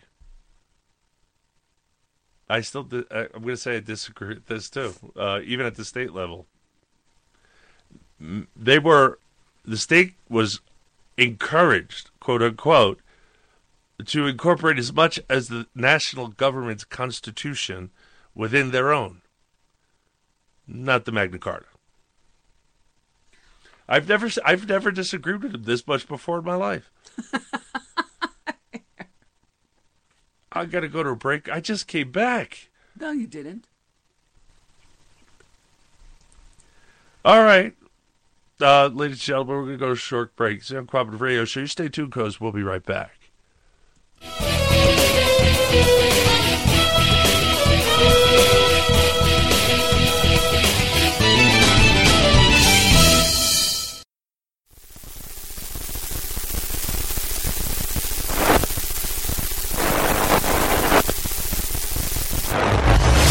We are the socialists. You will be assimilated. Your individual liberties, personal freedoms, and mental individuality will be added to our own. Resistance is futile. Do you use Viagra or Cialis? Have you been thinking about trying Viagra or Cialis? What if we could promise you the same results for less than $3 a pill? If you're paying $20 a pill for Viagra, you're getting taken to the cleaners. Our pill delivers the exact same results for less than $3. We'll do the math for you. You save more than $16 a pill for the same results. Want more? We'll give you 40 blue pills or 40 yellow pills for $99 and add 4 more pills free. You save more than $500. You don't have to be a rocket scientist to know what to do next. You need to call 800-764-9168 and get your 44 pills for just $99. Stop overpaying for Viagra. Call us and start saving a ton of money for the exact same results. Ordering is fast and easy with your pills delivered to your door in an unmarked package. Call us right now, 800-764-9168. 800-764-9168. That's 800-764-9168. Are payday loans ruining your life? Do you want control over your money again? If you have 2 or more payday loan cash advances, listen closely. You may be eligible for a program payday loan companies don't want you to know about. A program that may help get aggressive and unfair payday loan companies out of your bank account and get you back on track to financial freedom. Payday loan companies may trap you into paying outrageously high interest rates, and they take way too much of your hard-earned money every week. We understand their tactics and know how to keep them off your back. We'll fight hard to help you regain control of your money. If you have 2 or more payday loan cash advances, call right now for a free consultation. 877-314-2657, 877-314-2657, 877-314-2657, 877-314-2657. If you are successful at what you do, whether you're a doctor, a lawyer, a business owner, or you have a great career, you understand the concept of protecting yourself. Well, are you protecting yourself, your family, and your assets with quality term life insurance? Consider these possible rates. A man age 45, non-tobacco user, could obtain $1 million of coverage for as little as $75 a month, and this rate is fixed for the next 10 years. We specialize in policies of $500,000 and above. A man age 50, non-tobacco user, may be able to obtain $500,000 of coverage for as little as $115 a month. And this rate is fixed for the next 20 years. We have great rates for smokers, too. Call the Term Lifeline now. 800-430-1891, 800-430-1891, 800-430-1891.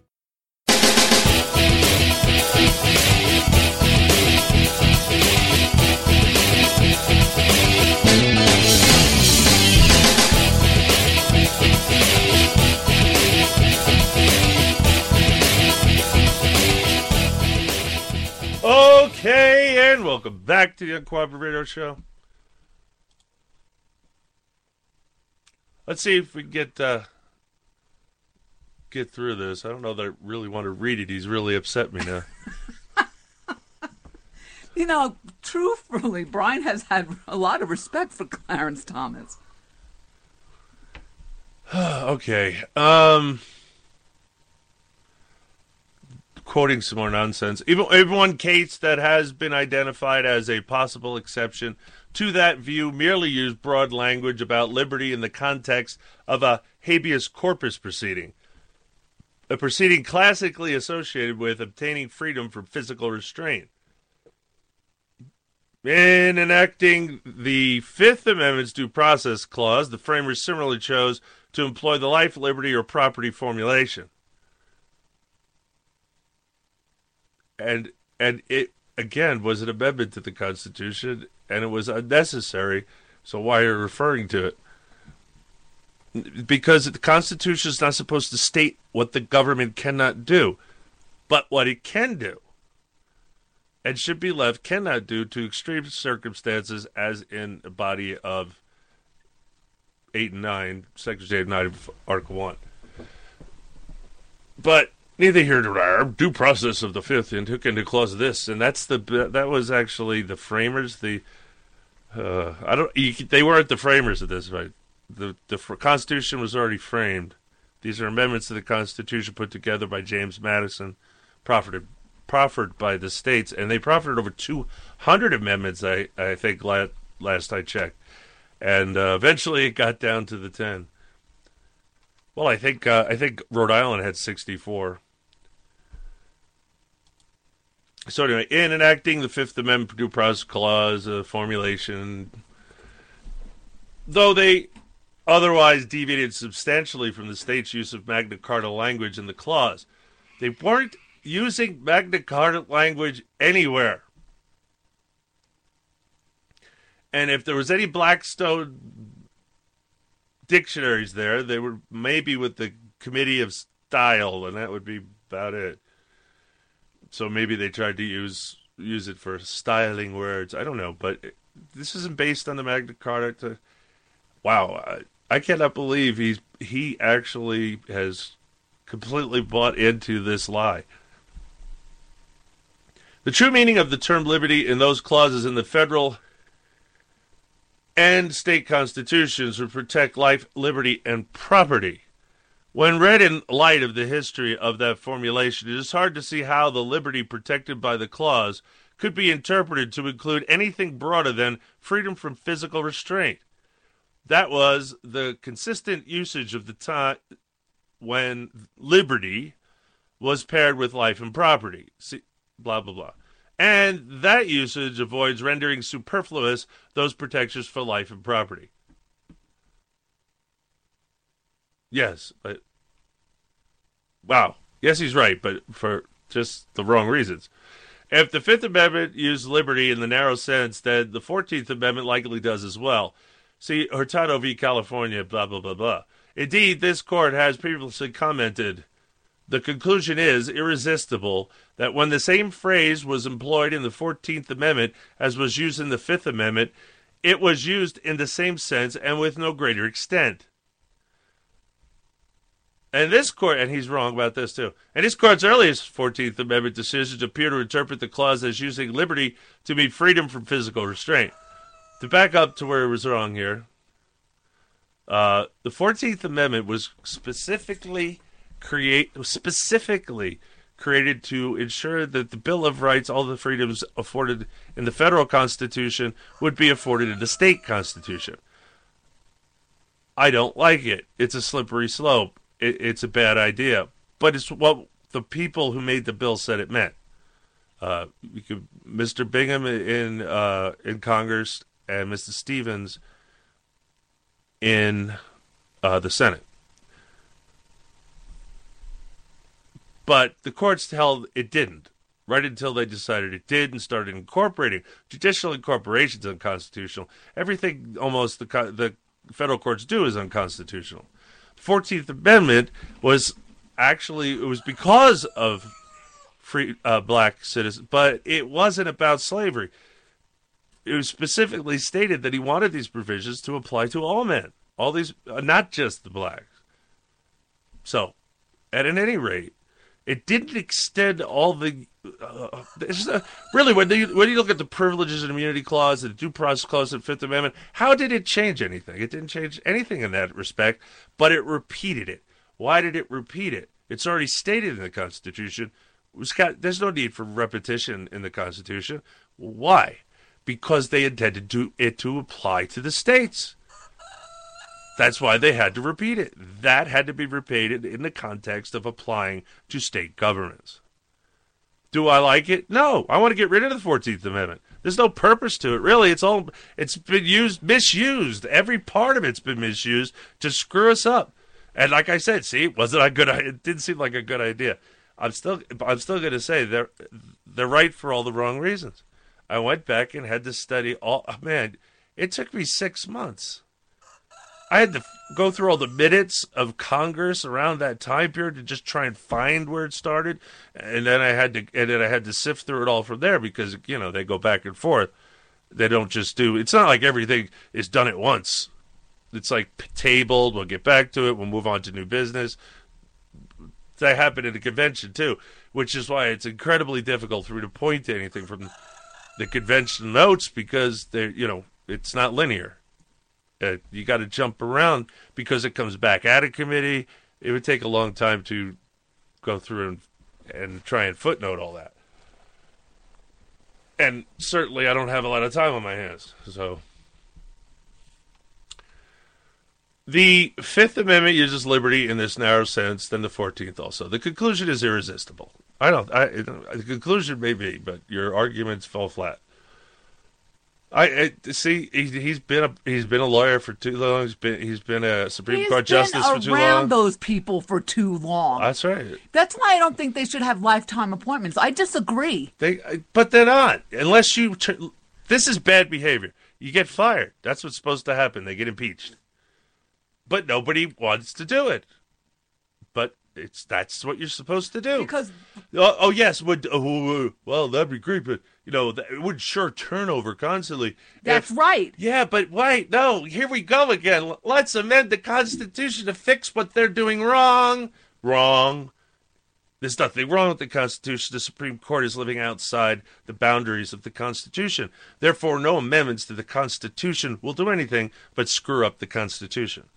Right, and what you're saying is to impeach them, because what we created was a sound-off. Term limits just ensure you're going to take good people and wipe them away. If you say, they can only serve for 8 years, okay, that sounds great, but now you got this great jurist mind on the court, but term limits, sorry, you're gone. But you know what? You won't care. It's the Supreme Court. It will have nothing to do with your life. All the stuff they do right now internally is almost all unconstitutional. Everything the federal government, all three non-co-equal branches, and they never were, non-co-equal branch was supposed to do. Foreign stuff, not domestic. There was always little exceptions domestically. Like, Congress can call up the militia. Yes, if, and with permission of the governor, it is necessary to put down insurrection or invasion. Correct. They cannot call up the militia to send them overseas. But it doesn't say that in the Constitution. Yes, that's right. And if it doesn't say it, they can't do it. You can't look at the Constitution. No Constitution could ever cover everything you don't want the government to do, because it's the majority of things you don't want the government to do. It is only the minority that they were allowed to do, or that we want them to do.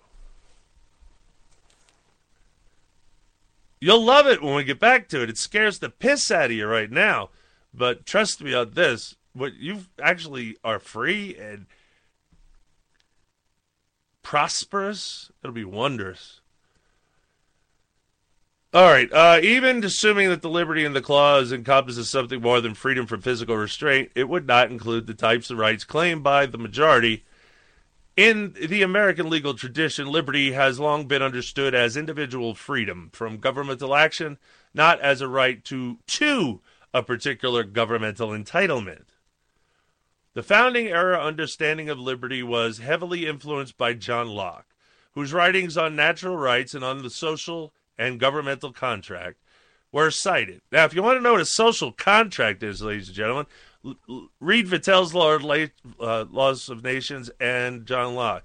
In Vattel, go to the citizenship section. If you don't know where that is, you can go to my blog on UncooperativeBlogger.com. Just do a search for Natural Born Citizen. Anyway, and it'll point you to the citizenship area where he talks about it. John Locke, on the other hand, I don't remember where, just in general. But again, you can find you can go right to Vattel online and read the exact thing that refers to citizenship and what a social contract means. Not the left-wing, liberal, progressive, socialist, communist, fascist, statist bastards idea of what it should be. Or claiming what it is, I should say. Cited the pamphlet after pamphlet by American writers by B. Balin, The Ideological Origins of the American Revolution, 1967, Locke described men as existing in a state of nature, possessed of the perfect freedom to order their actions and dispose of their possessions and persons as they think fit, within the bounds of the law of nature, without asking leave or depending upon the will of any other man. John Locke's Second Treatise of Civil Government, subsection 4, page 4, paragraph 4, because that state of nature left men insecure in their persons and property, they entered civil society, trading a portion of their natural liberty for an increase in their security. See blah blah. Upon consenting to that order, men obtained civil liberty, or the freedom to be under no other legislative power but that established by consent in the Commonwealth, nor under the dominion of any will or restraint of any law, but what the legislative shall enact according to the trust put in it. The philosophy permeated the 18th century political scene in America. In 1756, editorial in the Boston Gazette, for example, declared that liberty in the state of nature was the inherent natural right of each man to make a free use of his reason and understanding, and to choose that action which he thinks he can give the best account of, but that in society every man parts with a small share of his natural liberty, or lodges it in the public stock, and he may possess the remainder without control.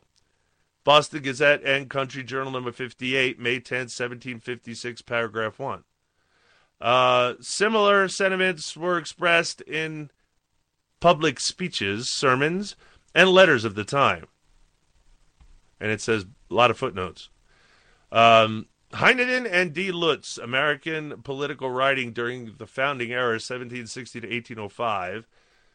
The founding era idea of civil liberty as natural liberty constrained by human law necessarily involved only those freedoms that existed outside of government.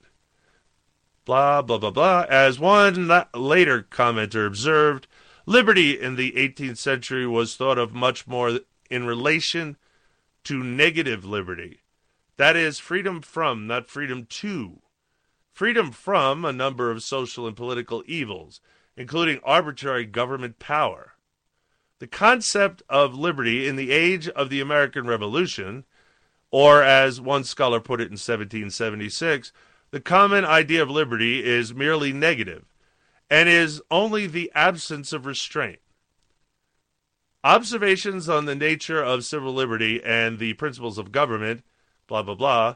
When the colonists described laws that would infringe their liberties, they discussed laws that would prohibit individuals from walking in the streets and highways on certain saints' day, or from being abroad after a certain time in the evening, or restrain them from working up and manufacturing materials of their own growth.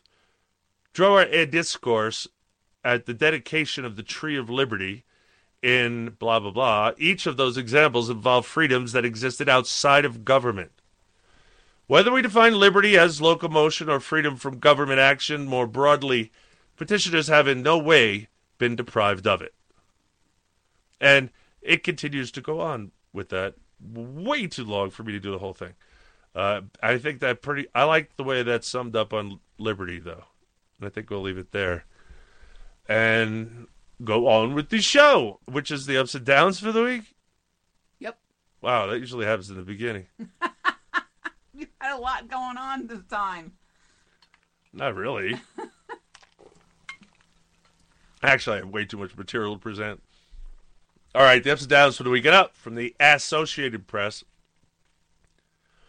Steven Rebensdorf has numerous flags flying atop his canopy tent inside Daytona National Speedway. It says international. You said national. I hate the word. I know you did. Anyway, before we go on with this. They should have done that before I started talking. I wanted to see if you were going to say national or international first. I said national. I know you did. All right, we're going to go to commercial breaks. The Uncooperative Radio Show. You stay tuned, because we'll be right back.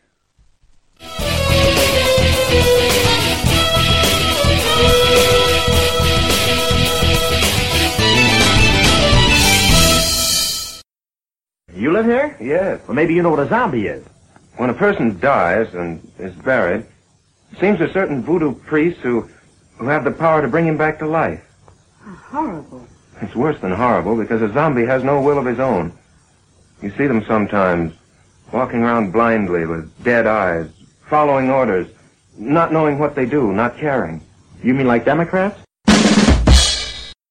We built this city! You didn't build that! We built this city on rock and roll! We built this city! You didn't build that! We built this city on rock and roll! That's the reason I'm running for president, because I still believe in that idea. You didn't build that!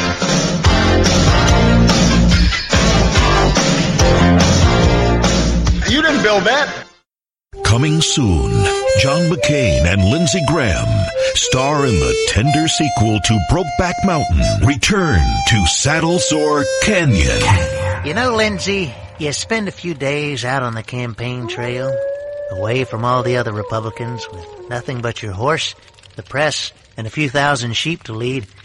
Well, it makes a man think different, feel different. You know what I mean? You want another back rub? Sure. Then we'll make s'mores.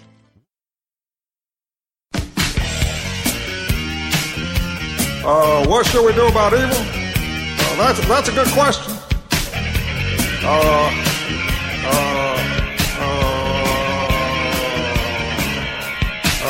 Evil exists. We see it all the time. In the streets, Darfur, but not in Iraq at any time. We need to be humble. And not have a spine. Defeat it. Defeat it. Let me just say... defeat it. Defeat it. Defeat it. There's no other way. The Recovery Act and our actions to fix the financial system were decisive in starting to turn the economy around. Growing at a good clip. I'm calling this the summer of recovery. The summer of recovery. Or I might even call it the summer of projects. Our economy... is stronger, that economic heartbeat is growing stronger.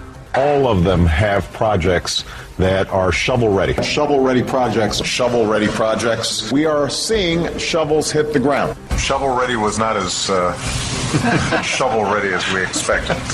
The next 2 years, our job now is putting our economy into overdrive. This is Obama's economy. That's fine. Give it to me. Hi, this is Jeff Carlisi from the band 38 Special. The mainstream media has failed the American people once again.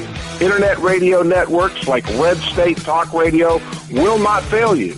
Tune in 24 hours a day, studios A and B.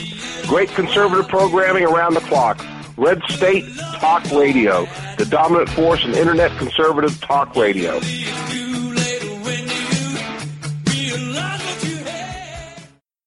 I have found that a certain type that calls himself a liberal, I always thought I was a liberal.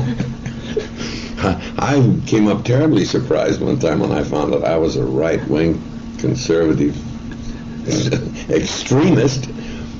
When I have listened to everybody's point of view that I ever met, and then decide how I should feel. I mean, but this so-called new liberal group, Jesus, they never listen to your point of view, and they make a decision as to what you think, and they're articulate enough and in control of enough of the press to force that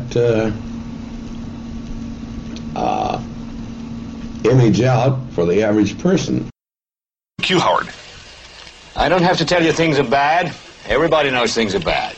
It's a depression. Everybody's out of work or scared of losing their job. The dollar buys a nickel's worth. Banks are going bust. Shopkeepers keep a gun under the counter. Punks are running wild in the street, and there's nobody anywhere who seems to know what to do, and there's no end to it. We know the air is unfit to breathe, and our food is unfit to eat. We sit watching our TVs while some local newscaster tells us that today we had 15 homicides and 63 violent crimes, as if that's the way it's supposed to be. We know things are bad, worse than bad.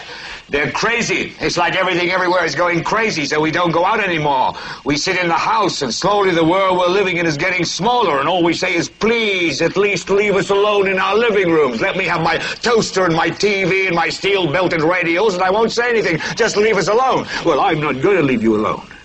I want you to get mad. I don't want you to protest, I don't want you to riot, I don't want you to write to your congressman because I wouldn't know what to tell you to write. I don't know what to do about the depression and the inflation and the Russians and the crime in the street. All I know is that first, you've got to get mad. You've got to say, I'm a human being, God damn it, my life has value. So, I want you to get up now. I want all of you to get up out of your chairs. I want you to get up right now and go to the window, open it, and stick your head out and yell, I'm as mad as hell, and I'm not going to take this anymore. I want you to get up right now. Get up, go to your windows, open them, and stick your head out and yell, I'm as mad as hell, and I'm not going to take this anymore. Things have got to change. How many stations does this go out? You've got to get mad. 67. I know it goes to Louisville and Atlanta. We're not going to take this anymore. Then we'll figure out what to do about the depression and the inflation and the oil crisis. But first, get up out of your chairs, open the window, stick your head out and yell, and say, I'm as mad as hell, and I'm not going to take this anymore.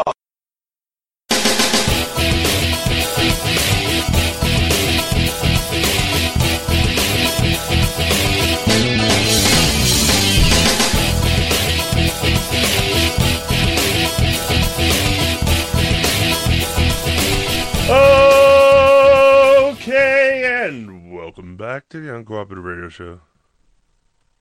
Back to the ups and downs for the week, which we just started.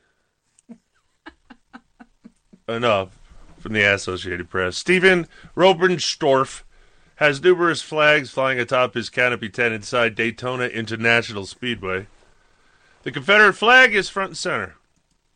It's been like that for years, and the 57-year-old... NASCAR, really? Who started NASCAR, ladies and gentlemen? Southerners, moonshiners.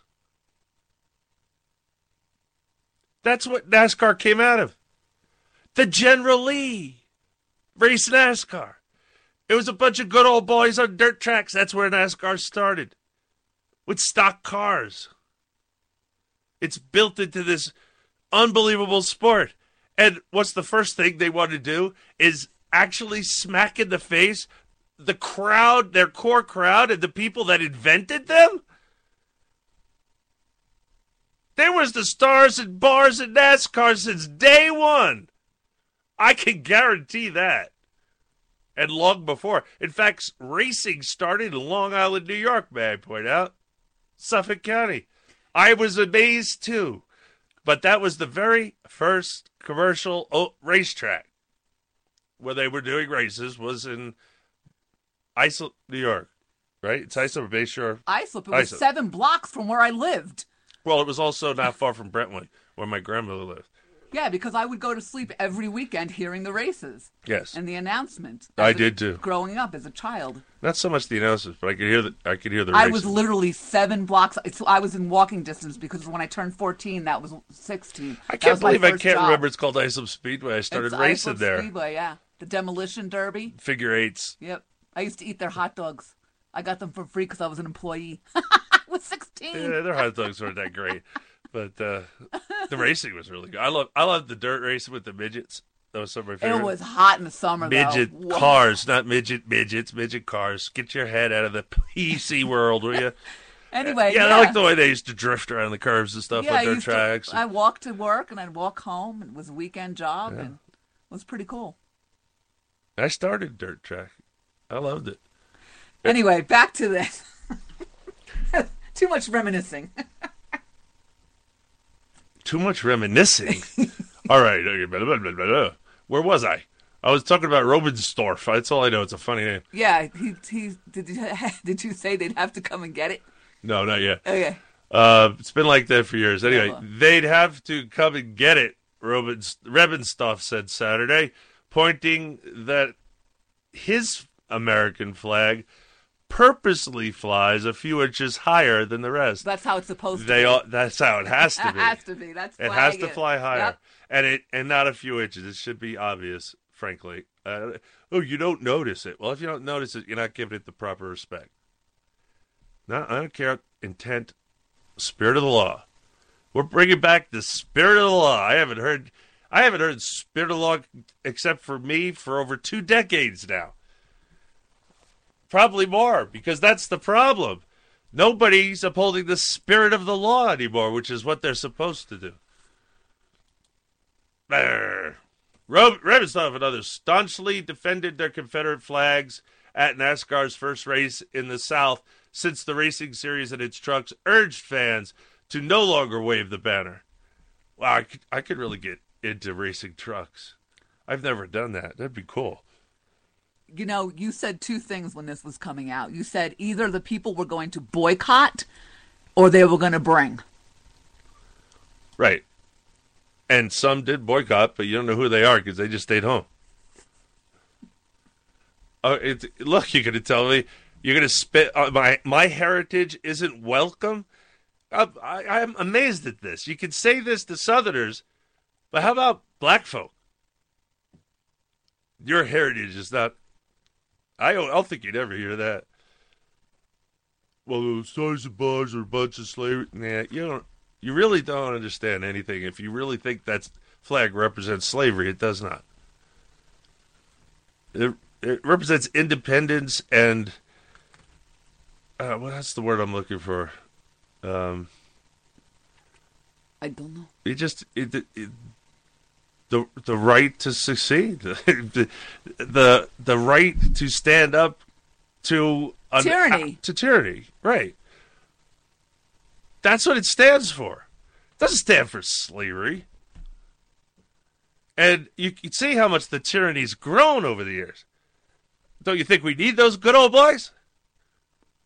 They love America. No, very small part don't like black people. That is honestly the minority. I live down this top. I used to talk and interact with them all the time. It's not what you think. Not all white Southerners do not hate black folk. It's not true. Well, first of all, it could be true. I was down there and I didn't. You know, heck, I used to give all my extra pig parts to the. I forget her name now. She was she was adopted by a friend of mine, David, and she found out I was slaughtering pigs, but I was just learning how to do all that stuff. You know, I didn't know what to do with the offal and the brain, the organs and stuff, and the head. And she wanted all that stuff, so I used to bring it to her, and she'd thank me so much, and she'd go make delicious food out of it. I never learned how because I was too busy learning other things to go that far. Southern black woman, and to the point that Brian's a really good-looking guy, so she was trying to marry him off to her granddaughters. No, nobody was talking about marriage. Let's not go down that road. No, that had nothing to do with marriage, nor the fact that I was already married. None of which seems to have mattered at all. Now I could, when you think about it, now I can understand why a lot of white guys have black mistresses. They're a lot more free about sex than white people are. Or some of them scarily so. Yeah, you found that in New York in the ghetto too. Down south too, big black women. Oh, boys. And everybody, get over it. They're strong women. Stereotypes are real. Oh yeah, stereotypes all come from some fact. I mean. It's just the way it is. Does it apply to everybody? Of course not. Of course not. But it's stereotype. It means that, well, yeah, but probably the majority. Like, all Irishmen like to drink and fight. It's not true. Not all Irishmen like to drink and fight. I like to drink. I don't like to fight. Not unless it's, in a ring with rules and such. I don't want to kill people. But I don't like barroom brawls. There's too much damage done, and then you might be held accountable for all that damage. Just saying, I'm not really into hurting people either. So Not my thing. I know there is some that are. Anyway, NASCAR. This is just going to jump all over NASCAR. It should, anyway. I can't believe that they... I'm starting to wonder if what Walmart said was true. That the government ordered them. It wasn't Walmart. It was Amazon. Was it Amazon? It was Amazon. It was all over the internet this weekend. If they really ordered them not to sell the flag anymore, what would it... Do you think they might not call NASCAR, call the head of NASCAR and say, we don't want to see any Confederate flags there anymore? I swear, man, this is worse than having the Italian mafia up there in charge. I'd rather have, I know who they are. I'd rather have Italian mafia up there right now. I'll tell you right now, our economy would be good. And we could negotiate with them. Someday I might ask you a favor. Anyway. It kills me. Do we really have to read his opinion on it? Who cares? It kills me that NASCAR is jumping on the bandwagon. Said 55-year-old Paul Stevens of nearby Port Orange. They should just let it pass, let everything die down.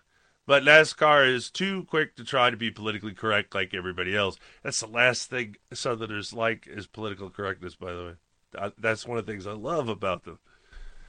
NASCAR took a stance on the Confederate flag after last month's South Carolina church massacre, which had nothing to do with the Confederate flag. It backed Governor Nikki Haley, who was a giant conservative disappointment now, called to remove it from the State House grounds and noted it doesn't allow the flag on anything it sanctions.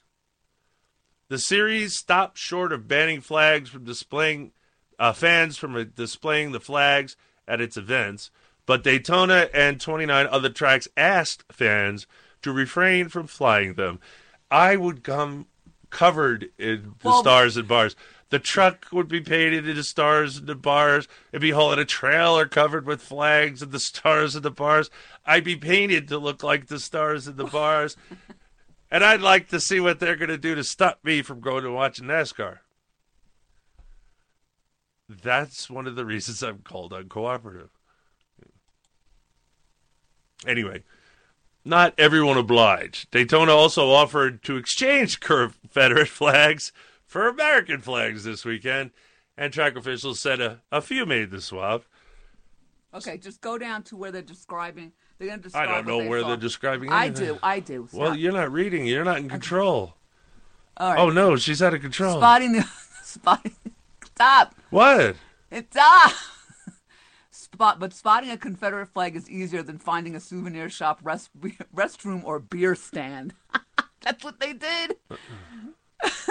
The first motorhome located inside the Turn 4 tunnel has one flying high above it, and it doesn't take long to reach double figures when counting them on a stroll through the infield. They're on clothing, coolers, cars, and even tattooed on skin. I said I'd get a belt buckle. That's not as far as I'm going. You're not going to get a tattoo. No one sees me anyway. There's no point in me even getting the belt buckle. Larry Reeves of Jacksonville Beach has a tattered Confederate flag on top of his motorhome. He initially thought NASCAR was banning the banner and didn't display it this week. But once he saw some flying around him and asked a few questions, he realized it was voluntary and quickly sent his back up the pole. It's just a Southern pride thing, the 66-year-old Reeves said. It's nothing racist or anything. I've been doing this for 30 years. My family is from Alabama, and we've been going to Talladega forever. I should know how to say that. It's the Talladega Nights was... probably the only decent movie that freak made. Honestly, it was okay to watch. I can't watch any of his other stuff. Anyway, it isn't a Confederate thing so much as it is a NASCAR thing. That's why I fly it. Like others at Daytona, Reeves believes the flag flap is a much ado about nothing. It's not a big deal one way or the other, he said. If I can't fly it, I won't. But if I don't have to take it down, I'm just going to leave it up. I don't like watching cars go in circles enough to do anything they want me to do. I mean, it It loses its attraction making left turns all day. I did it. I got bored of it. I like figure eights. I like the figure eights, demolition derbies, controlled chaos kind of stuff. I got bored going left around a circle all the time. I really did. Not that it wasn't challenging. I was known to crash or finish, meaning I'd finish in the top three or I'd crash. That was it. Because I was just crazy. I'd go way too fast. I pushed the whole field too fast. And sooner or later, something would bump. Besides, back then, we weren't very gentlemanly about racing. It wasn't like you weren't allowed to bump people. You were. And so you had to put up with people trying to run you into the wall. That was fun. I think you would say I absolutely love running people into the wall. I must admit, I've ate it. I've ate the wall quite a bit too. So I've given better than I've got, but still, I've paid my dues. Anyway, you can move on from this because I just wanted to show the folks out there that we're not taking this political correctness nonsense lying down anymore. And if you wanted a war, homosexuals, guess what? You got one. Well, because we weren't turning our eyes towards you. You made us. So suck it up, because what's coming down the pike, you're not. This has nothing to do with the decision. This is going to have to do with the way they're behaving. They are going on a full-out war against Christianity, and this is the last straw for people like me that have been defending Christianity. I'm not even a Christian. I cannot believe that this could even be considered. Christians founded this nation. Christians founded it on religious freedom. For Christianity, they didn't say anything about. They didn't even know anything about anything else. But you could say for all religions, that's nice too. But specifically for Christianity, because they weren't allowed to openly, freely worship their God and their religion. They weren't allowed to do what they wanted to do. So now they're doing this. I've been saying this for decades. The left is trying to drive Christians back to the catacombs. It's all right. You can be a Christian, but leave it at home. Leave it at home? You can't leave Christianity at home. This is insane, ladies and gentlemen, that I can't believe watching this for decades now that it's gotten this far. I can't believe. I never thought that you all put up with it. It's just you. This is past the problem. We better start moving here. Those sitting in the background listening to talk radio and not doing anything, it's time for you to do things. And I'm not talking emails and faxes. I'm talking about openly discussing this stuff with your neighbors, friends, coworkers, everybody. Enough is enough. We are already enslaved. It's just a point as to how bad it's going to get.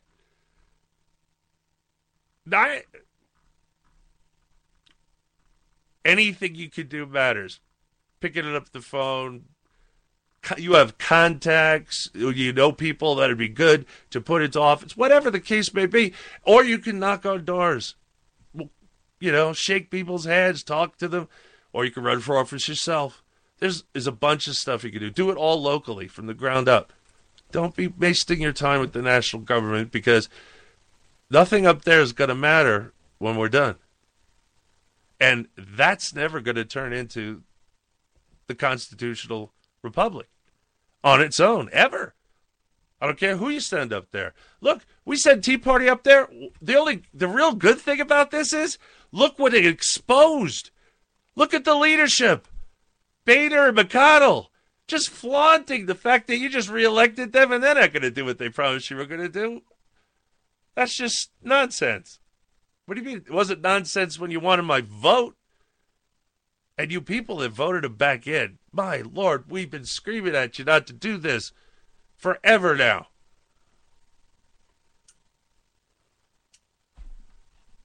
All right. Had a bad week.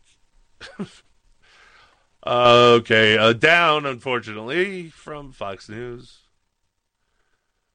Greeks overwhelmingly rejected creditors' demands for more austerity. See, more austerity. Well, since they have zero austerity, anything would be more, right?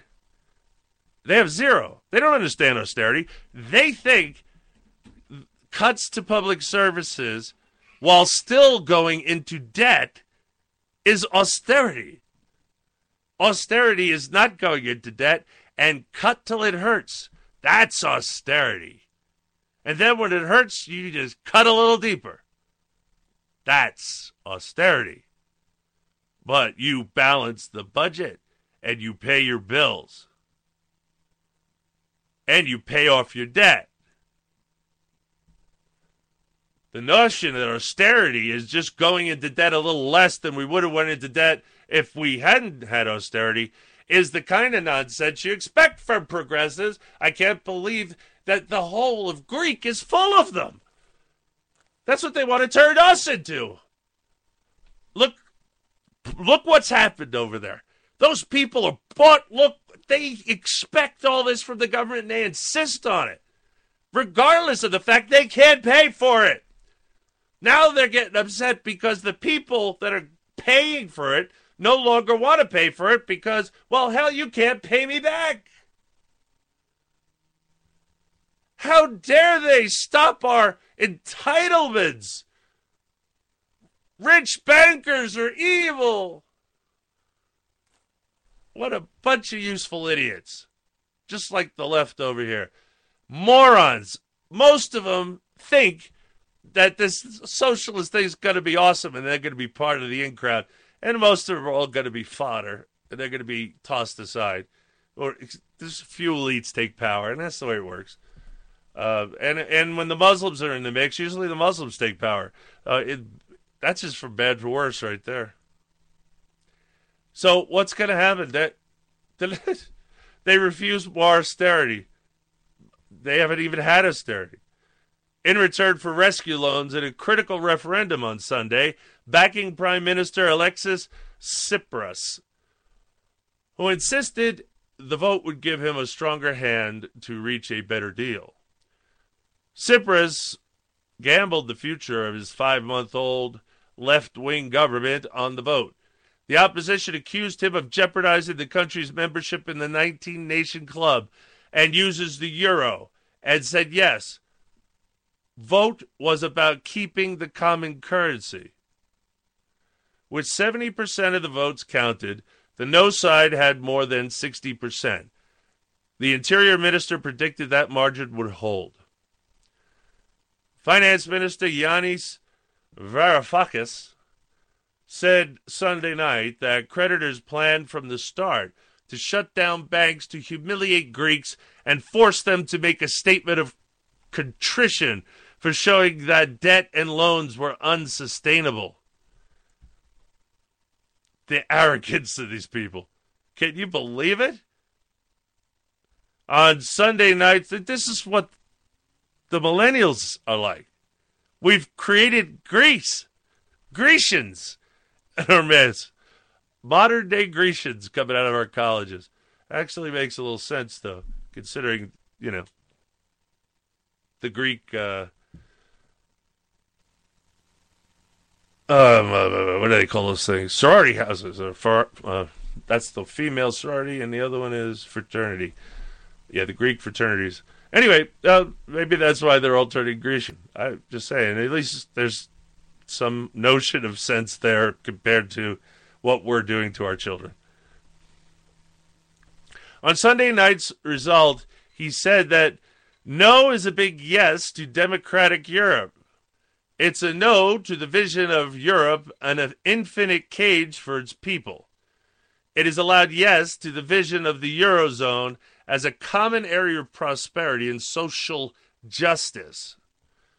Social justice is great. Until you run into somebody else's justice. That's what happened in Greece.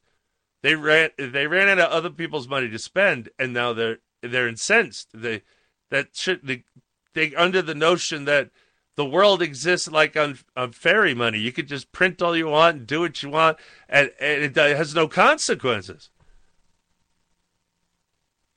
They're wrong. And so all you left-wing progs. And it has nothing to do with the United States of America that has done nothing but free people from poverty all over the world.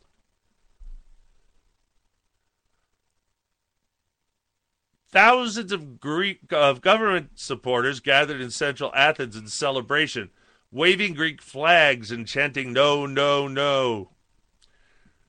Original. We don't want austerity measures anymore. This has been happening for the last 5 years, and it has driven so many into poverty, we can't take any more austerity, said Athens resident Yannis Kavisis, 26, holding a large Greek flag in the city's main square. Hey, doofus, what do you think is going to happen now? You think how are you going to pay for these programs? They're not giving you the money because you didn't agree to the terms. So now you have no money to pay for all the things that you didn't want taken away from you that you can't pay for. So this was brilliant. This is left-wing pretzel logic right there. To this idiot, this was a good thing because he understands world economy so well, so much better than everybody else. Well, anybody knows it better than the economists. They follow Keynesian economics. But we'll just throw those out and say they're not economists because they're not. By now, they know it's garbage. They should know. It's all just now. It's just all a bait and switch. You know, it's all shell game. Again, they're in cover-up mode as always. We got to watch Greece because I'm curious as to what's going to happen next. Are they going to drop the euro and go with the Greek currency only? See, then, you know, if they don't have to deal with any other countries, I mean, you can create your own little microeconomy, I guess, inside of Greece. It only work inside of Greece. It's going to be interesting because you're hearing the people screaming. The people are screaming that they don't want more austerity. They want more government cheese. And the problem is there is no government cheese, so the government has to borrow somebody else's cheese, and the other person doesn't want to loan their cheese anymore because Greece has got too cheesy and they're not going to pay it back. Governing left-wing Syriza party, Euro Deputy Dimitris Papadopoulos, said that Greek people are proving they want to remain in Europe as equal members and not as a debt colony. The referendum was Greeks first and foremost. You don't want to be a debt colony? We understand that. Then why did you do all the things to make yourself a debt colony? And why do you want to continue to do them now that you are a debt colony? See, that's what's happening here. Like, this is stupid. I can't believe you said his name. When I was reading that, I'm like, oh, I'm going to get him with that name. Ha! I grew up around Greeks. I grew up around all kinds of immigrants. Do you know, Italians, Greeks. Do you see? Chinese. These people's logic. This is what. This is a logic. This is pretzel logic. And this is what the left is over here in the commies. And some of it's complete Kool-Aid delusionary. This is just... That, like, no sane person could believe this or say these things. See, to me now, I'm finding out that there's two groups of people here. They all want to destroy our country, but we call them useful idiots. Well, the real communists and Bolsheviks, they're extremely intelligent. They know how to manipulate people because these people are being manipulated as well. These are the idiots, but that's the common man, and that's exactly what's happening here. Common men are useful idiots. That's is either Stalin or Lenin? I think it's Stalin. That, you know, I know there ain't that much difference between them, even though they thought they were millions of miles apart. Stalin and Lenin, really? What was the big difference here? It all goes to the same place, just like all you left-wing, liberal, progressive, socialist, commie, fascist, statist bastards. I said it a little slower this time, so maybe you could try and mimic it. I should have a contest. Have people record themselves doing that. Well, they're going to send it to me? Yeah. Yeah, that's what I figured. Well, you're the producer. Anyway. I don't think we've ever said my email address. Not in a long time. If you want to email me, it's uncooperative@gmail.com. One word. The hard thing, though, is people have problems spelling uncooperative. Use your spell checker in your word processor. Do it in there, then copy and paste it. It's a trick. When I don't know a word, I used to pop it in my word processor to check the spelling, and now I just do it online. If you want to, if you think you're up to that, you can just put definition. Space, and the word, and a dictionary will come up and it'll tell you how to spell it. Not only that, Google will go, "Are you sure you didn't mean this?" And the search does it for you. Yes, it's Google that does it, but I do it through Startpage, so Google doesn't know that I'm doing it. You should be using Startpage too. And frankly, all my Linux people out there, I've dropped Chrome for Chromium. Chrome's spying on you. They're turning on the microphones and listening to what's going on in the room, using it to decide what kind of products they might want to. That's what their rationale is. That's their story, and they're sticking to it. What products you'd be interested in. I don't care. You don't get to listen into my home to figure that out. You figure it out like everybody else. Guess. Have a good idea and test it. So, if you didn't know about this, go ahead and do a search. You'll find it. It's not in the mainstream, so you're not going to find it there. And you can opt out. Only there's really no way to opt out, but they say you can opt out, but they don't tell you can opt out or how to opt out, but you can. Start page and Chromium being the code that Google gave to the community at large to do what they want, and it's been in the people's hands, let's say, for a while now. And since they worked out all the bugs with Flash and all that, it works fine for me. So if you're on Linux, Chromium. You guys on Windows and Mac, I have no idea what to tell you. I don't know what you can do. I don't know if Safari has similar things going on. That's the thing. Till it was exposed, Google didn't let anybody know this. So how do we know that Safari doesn't have the same thing going on? Or it's disconcerting.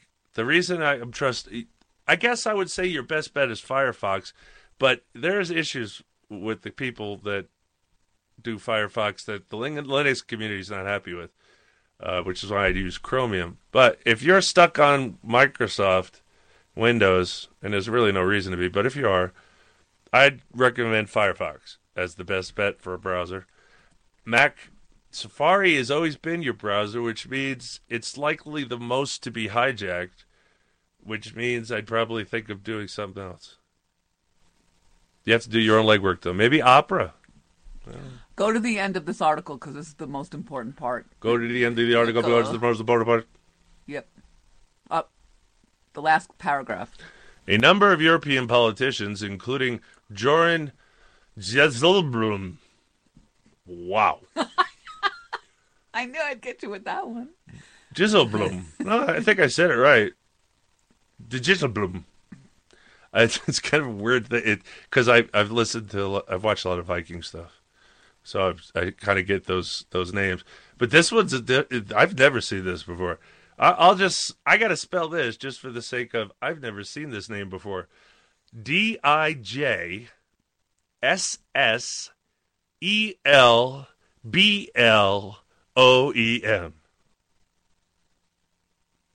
Digital bloom. Gesundheit. There you go. The top Eurozone official have said a no vote would jeopardize Greece's place in the 19-nation Eurozone. Investors are also likely to believe a no win increases the chance of so-called Grexit? I guess Grexit. Greece exit. Where Greece returns to its own old currency, which is what I predicted. I said was a possibility. But who's going to honor it? Well, so the problem is going to be doing anything with trade. The problem, you can create, I said, your own microcosm inside, and if it stays there, you know, it's amazing what you could get away with. But once you try and, now, you have to trade with foreigners. You have to give foreigners what they want for what you want. That's how trade works. If your currency's worth crap, you got to pay like a million, I forget what their drachnars, I think is their drachnars, whatever it is, but something like that. Million drachnars for a loaf of bread. Wow. Sounds like a problem. Yet inside, in the microcosm, you have a million drachnars to buy a loaf of bread. But you've got to carry all those drachnars to the store. At least nowadays you can do it electronically, so you won't be like the old man in the wheelbarrow. It's the same thing. Your money is worth crap. You're right. It is that. Drachnar? Yep. I used to study ancient Greece. Alexander the Great was one of my heroes because he was a teenage emperor, conqueror, and I was a young, young teenager, like 12, and I was about that age or younger, and I was just into chess. I was eating up the world on chess, man. I was beating everybody and anybody. Anybody challenged me. I was just I used to study Alexander the Great's strategies, war strategies, battle strategies, and used to try to apply them to chess. And it worked. Because it's nothing anybody had seen at the time, I guess. Because I didn't learn to memorize the Roman defense and the Sicilian offense, and it's like I have no idea. But I gave that up a long time ago when I couldn't find anybody to play with anymore, and I just found someone to play chess with again, and now he's gone. Poor Brian. All right, moving on to an up down. Way too much TMI there. From CNSNews.com. Hundreds of people gathered on the Burnside Bridge in downtown Portland, Oregon, late Tuesday and counted down the minutes to midnight. Then they simultaneously lit up to celebrate an initiative legalizing recreational marijuana, which went into effect July the 1st. Although public pot smoking is still not permitted, the Weed the People event Weed the People event. Okay. No, that's not part of their title. That's just it is Weed the People event. And it's an event, but Weed the People is the name of it. I know. You didn't. You tried to correct me. No, I was laughing about that. It's Weed and the People. I think that's great. Now she's just covering. No, because this is actually about liberty. This is about states' rights and liberty. And I love that they did this right around the 4th of July. Well, actually, this time it was the July 2nd, which is even better. Because this is liberty, people. This is states' rights. Okay. Although public pot smoking is still not permitted, a Weed the People event with sharing and sampling from Oregon's best growers is also planned for July the 3rd. Pot users still can't buy or sell marijuana legally until licensed retail shops open, which will be next year at the earliest, according to the Oregon chapter of the National Organization for the Reform of Marijuana Laws, NORML. Now, why would it take that long for a business to be established? It's ridiculous. Government regulations and controls. They're It seems like it's a nice freedom thing, but they're screwing up. The legislature's not letting it be free market. They are taxing the crap out of them. They can't. No bank will do business with them because of the federal government. So it's a cash business, which makes things more complicated, and brings crime into it. And the regulation and all the taxes makes the cost as expensive as illegal marijuana. As a matter of fact, I'm willing to bet illegal will undersell legal, because otherwise they're out of business. Well, with this waiting for a year, that means especially the people who are using it sick for cancer, dying of cancer. They're going to be, if they get it, they're going to be able to be put in jail. You think this is going to stop? These people are still going to get this. And now they have to wait for a year to be legal. So they're going to be illegal for a year. Jail's full of people that just wanted to smoke marijuana. I know that, Brian. Again, government intrusion. Yes. It never makes anything good. So stop doing it. Just think of our government like a Stephen King novel. It's very scary, and you don't want to go there. Just no more government. Government's evil. Whatever, it doesn't matter the intention. Whatever bureaucrat touches it will be corrupt. And it will be corrupted. And the more of it there is, the more corruption there will be. And the more you'll ask for more, and then there'll be more corruption. Then you'll, we need more. What are you doing? Haven't you noticed every time you made more government, we had more corruption? More taxes? Higher prices for stuff? You haven't figured any of this out yet. You know what? And this also goes for all the beautiful homosexuals out there. If you want to join our group with Snap the Rubber Band when you want a law enacted, you can make it a rainbow law if you want.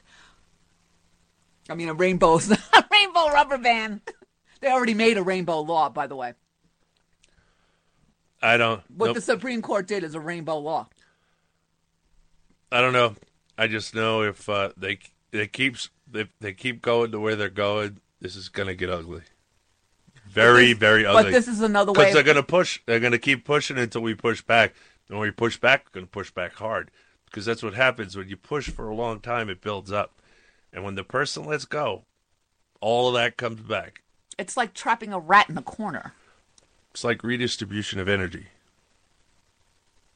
Well, I should say redirection. So this should be. See, they've affected my mind. I wanted to say redirection. I said redistribute. No, redirection of force. So power. This should have been an up down, in my opinion. I apologize, ladies and gentlemen, because I did a brain fart and didn't realize it's going to take a freaking year for this to go into effect. I don't think anyone cares what you call them. I mean, other than to see whether I'm going to change them or. I actually just changed my own. That's what I mean. I don't think they. I don't think it's that important that you have to correct yourself. It's kind of self-correcting. All right. Normal. NORML. National Organization for the Reform of Marijuana Laws. And now all you anti-drug people out there that don't already understand that drug laws are unconstitutional and still want to think inside the game plan, how do you explain LEAP? Law enforcement against prohibition. They've been around for, probably a decade at least, almost a decade. There's police officers that realize they're wasting their time on this crap and putting citizens behind bars for nothing. They've been saying it for a long, long time. And you do know that nobody amended the Constitution to allow them to outlaw drugs, right? Come on, if that doesn't make you think, if you don't already understand what I said, and think the opposite, what I say didn't make you think, huh? Just a minute, really? Then you're a complete ideologue. The Measure 91 initiative making Oregon the fourth state to legalize recreational pot was originally approved by voters in a statewide ballot on November 4th, 2014. And if you do the history, those that hate it, you should do the history of marijuana in politics. Look it up, search the internet. Watch, and if you can't tell what they're doing is propaganda, because they weren't very good at it, really, it was just to demonize it because certain group of lobby didn't want it because it would hurt them financially. And I can't remember which one it was, but when you look back, you'll see it. They had all these ads saying all these things about marijuana that absolutely, positively, anyone that's ever done it knows is a lie.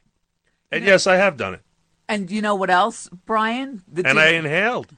And I held it in. You know what else? And I coughed. And you blew it out. Smoke went everywhere. The other thing that didn't help the PR of marijuana was all the commie hippies using it. That didn't help either. No, it really didn't. But, see, that was all part and parcel of the game that they were playing. Again, at the same time of the hippies, when you go through the history, it starts like in the 50s or 40s. I can't remember. It's actually back farther than you think. And they made it a campaign. If you do a due diligence search, you'll find out that now historical documents have come forth that they had a campaign to demonize marijuana. And I can't remember the reasoning anymore. But, they had a political purpose to it. Meanwhile, Russia studied it for years for medical purposes. And everybody at THC may help your appetite for cancer patients, will make you stoned and a little bit of a doofus and tired and lazy and all that, because it's pure THC. That's not what marijuana is. And I don't really go into that tonight, but yeah, I guess I have to. Marijuana is made up of over hundreds of thousands of cannabinoids. It's cannabinoids, actually, but I can never make it. That doesn't sound right, but cannabinoid sounds right, but it's not. It's cannabinoids. But anyway, these things, they don't know how they interact with different receptors in our body, but they do interact with different receptors in our body. And they do differently for different people and differently from different strains. And all the stuff they make for medical now is not, you don't get stoned. They've done their best to weed that part down so you can function. The point is so you can function. It's not about getting stoned. A real pothead isn't going to like medical marijuana. That's different than the recreational stores here. I don't know what they're going to do, but I imagine they're only going to have available to them all the same strains that are available for medical marijuana. And if that's the case, there's going to be a whole lot of pot smokers going back to the dealer because you just don't get that stoned like you do off the original, the regular wild stuff that they didn't cultivate for like 50 years now. Because again, the purpose isn't getting stoned. The purpose is pain goes away. If you don't have an appetite, increase appetite. Seizures, very important. And only some strains work for them. And the guy down here in town, he keeps a special batch for his patients that have seizures. Like when they find one that works, he'll take it and put it in the safe just for them, so they always have it available when they come buy it, because that strain works. They don't all work. See, it's all different. Different strains, different people, different problems. Look, different diseases. It's just the same thing that all the pharmaceutical companies went through when they were introducing the drugs that people use for common illnesses now. It's the same thing. Except they're not synthesizing. Right, it's natural. This is propagation, which is natural. So anyway, the idea is just like for anything else. You want to cull the herd, right? Whether for animals or plants, the same thing. You want to save seeds from the plants that have the traits that you want and not save them from the plants that they don't have. And then sometimes you have to cross them with cloning. It's another story. It's actually very complicated. Look up growing medical marijuana. It's actually a lot to it. And there's a lot to knowing, and a lot to know what strain to advise people to get, depending on their disease and or symptoms. And they can in places that started a long time ago in California and all that. That's how it is. They're like an herbalist. The new ones that open up, that's a lot of information for when you're just starting out. So all you worry about is growing the plants, and you start adding as you go along. But they don't know what all the things do. You have to just wing it and try different varieties and keep records. Now, and this is coming from two retired medical personnel that have been in medicine for many years. I have been an RN for 25 years. Brian was a paramedic for 7 years, but we both studied science. This is not coming from two people that are irrational nut jobs. We have done our research. I've actually seen firsthand how this has been incredible for people with illnesses. Okay? I'm kind of an expert. So this is not coming from La La Land. This is coming from actual visually seeing the difference. So get over yourselves. And this is why they're afraid of liberty. This is one thing. People out there are so afraid of liberty. This is not liberty. This is just a plant. It happens to bring a lot of benefits to a lot of people, including PTS. Yep. They have the ones that are good at calming you down, kind of leveling your mind off. But I'm saying it's liberty because the states are taking this issue into their own hands. They are, and it's great. But if they can do this, and we can show that they can do this, they can take everything back. No, the federal government's starting to go, well, for this, it's we're not going to do this and that. They're making excuses for the fact that it's gotten to the point now where they can't raid them. They can't keep raiding them because now it's everywhere. It's not just like one state. But that's what I'm saying. If we can encourage people by this example that the states can take their sovereignty back. I don't think you can with this example because conservatives hate this example. However, libertarians love it. It is an example, and I am a conservative, and I don't care that you think I should say drugs should be banned. I don't believe that conservatism in any way allows me to talk in political terms about banning anything, frankly. I don't believe that's a conservative value. I think that's when people try and push their religious values on everybody else. And that's just like the atheist trying to push secular on everybody else, right? Both is wrong. Both are sins. Equally. God granted us all free will. Anything you do to interfere with that is a violation, is a sin before God. You're trying to tell God you know better than He. People should be forced to do X, Y, and Z, and not to do X, Y, and Z. Forced? No. See, that's what God didn't do. We should never do it. We did. It was a mistake.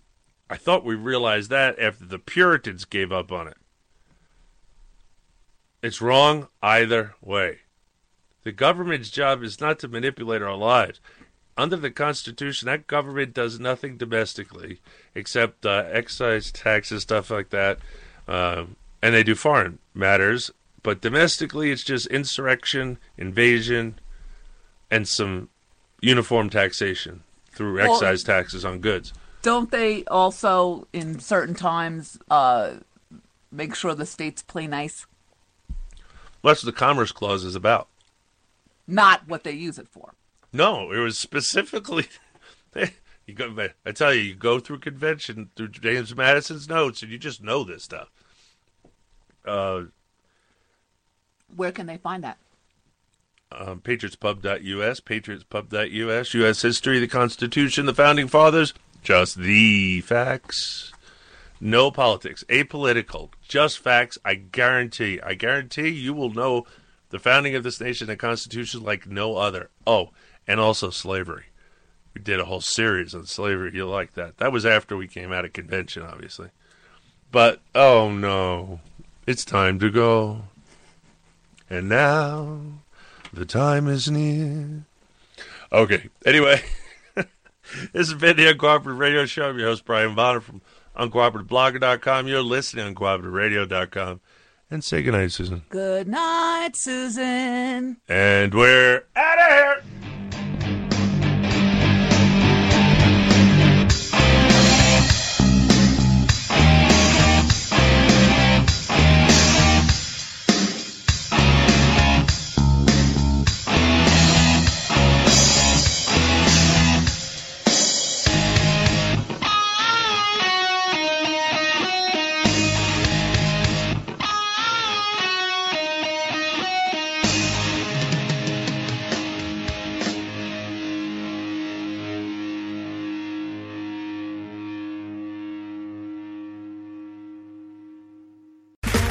Okay, round two. Name something that's not boring. A laundry? Ooh, a book club. Computer solitaire, huh? Ah, oh, sorry, we were looking for Chumba Casino. That's right, ChumbaCasino.com has over 100 casino-style games. Join today and play for free for your chance to redeem some serious prizes. ChumbaCasino.com. No purchase necessary. Void where prohibited by law. 18 plus terms and conditions apply. See website for details.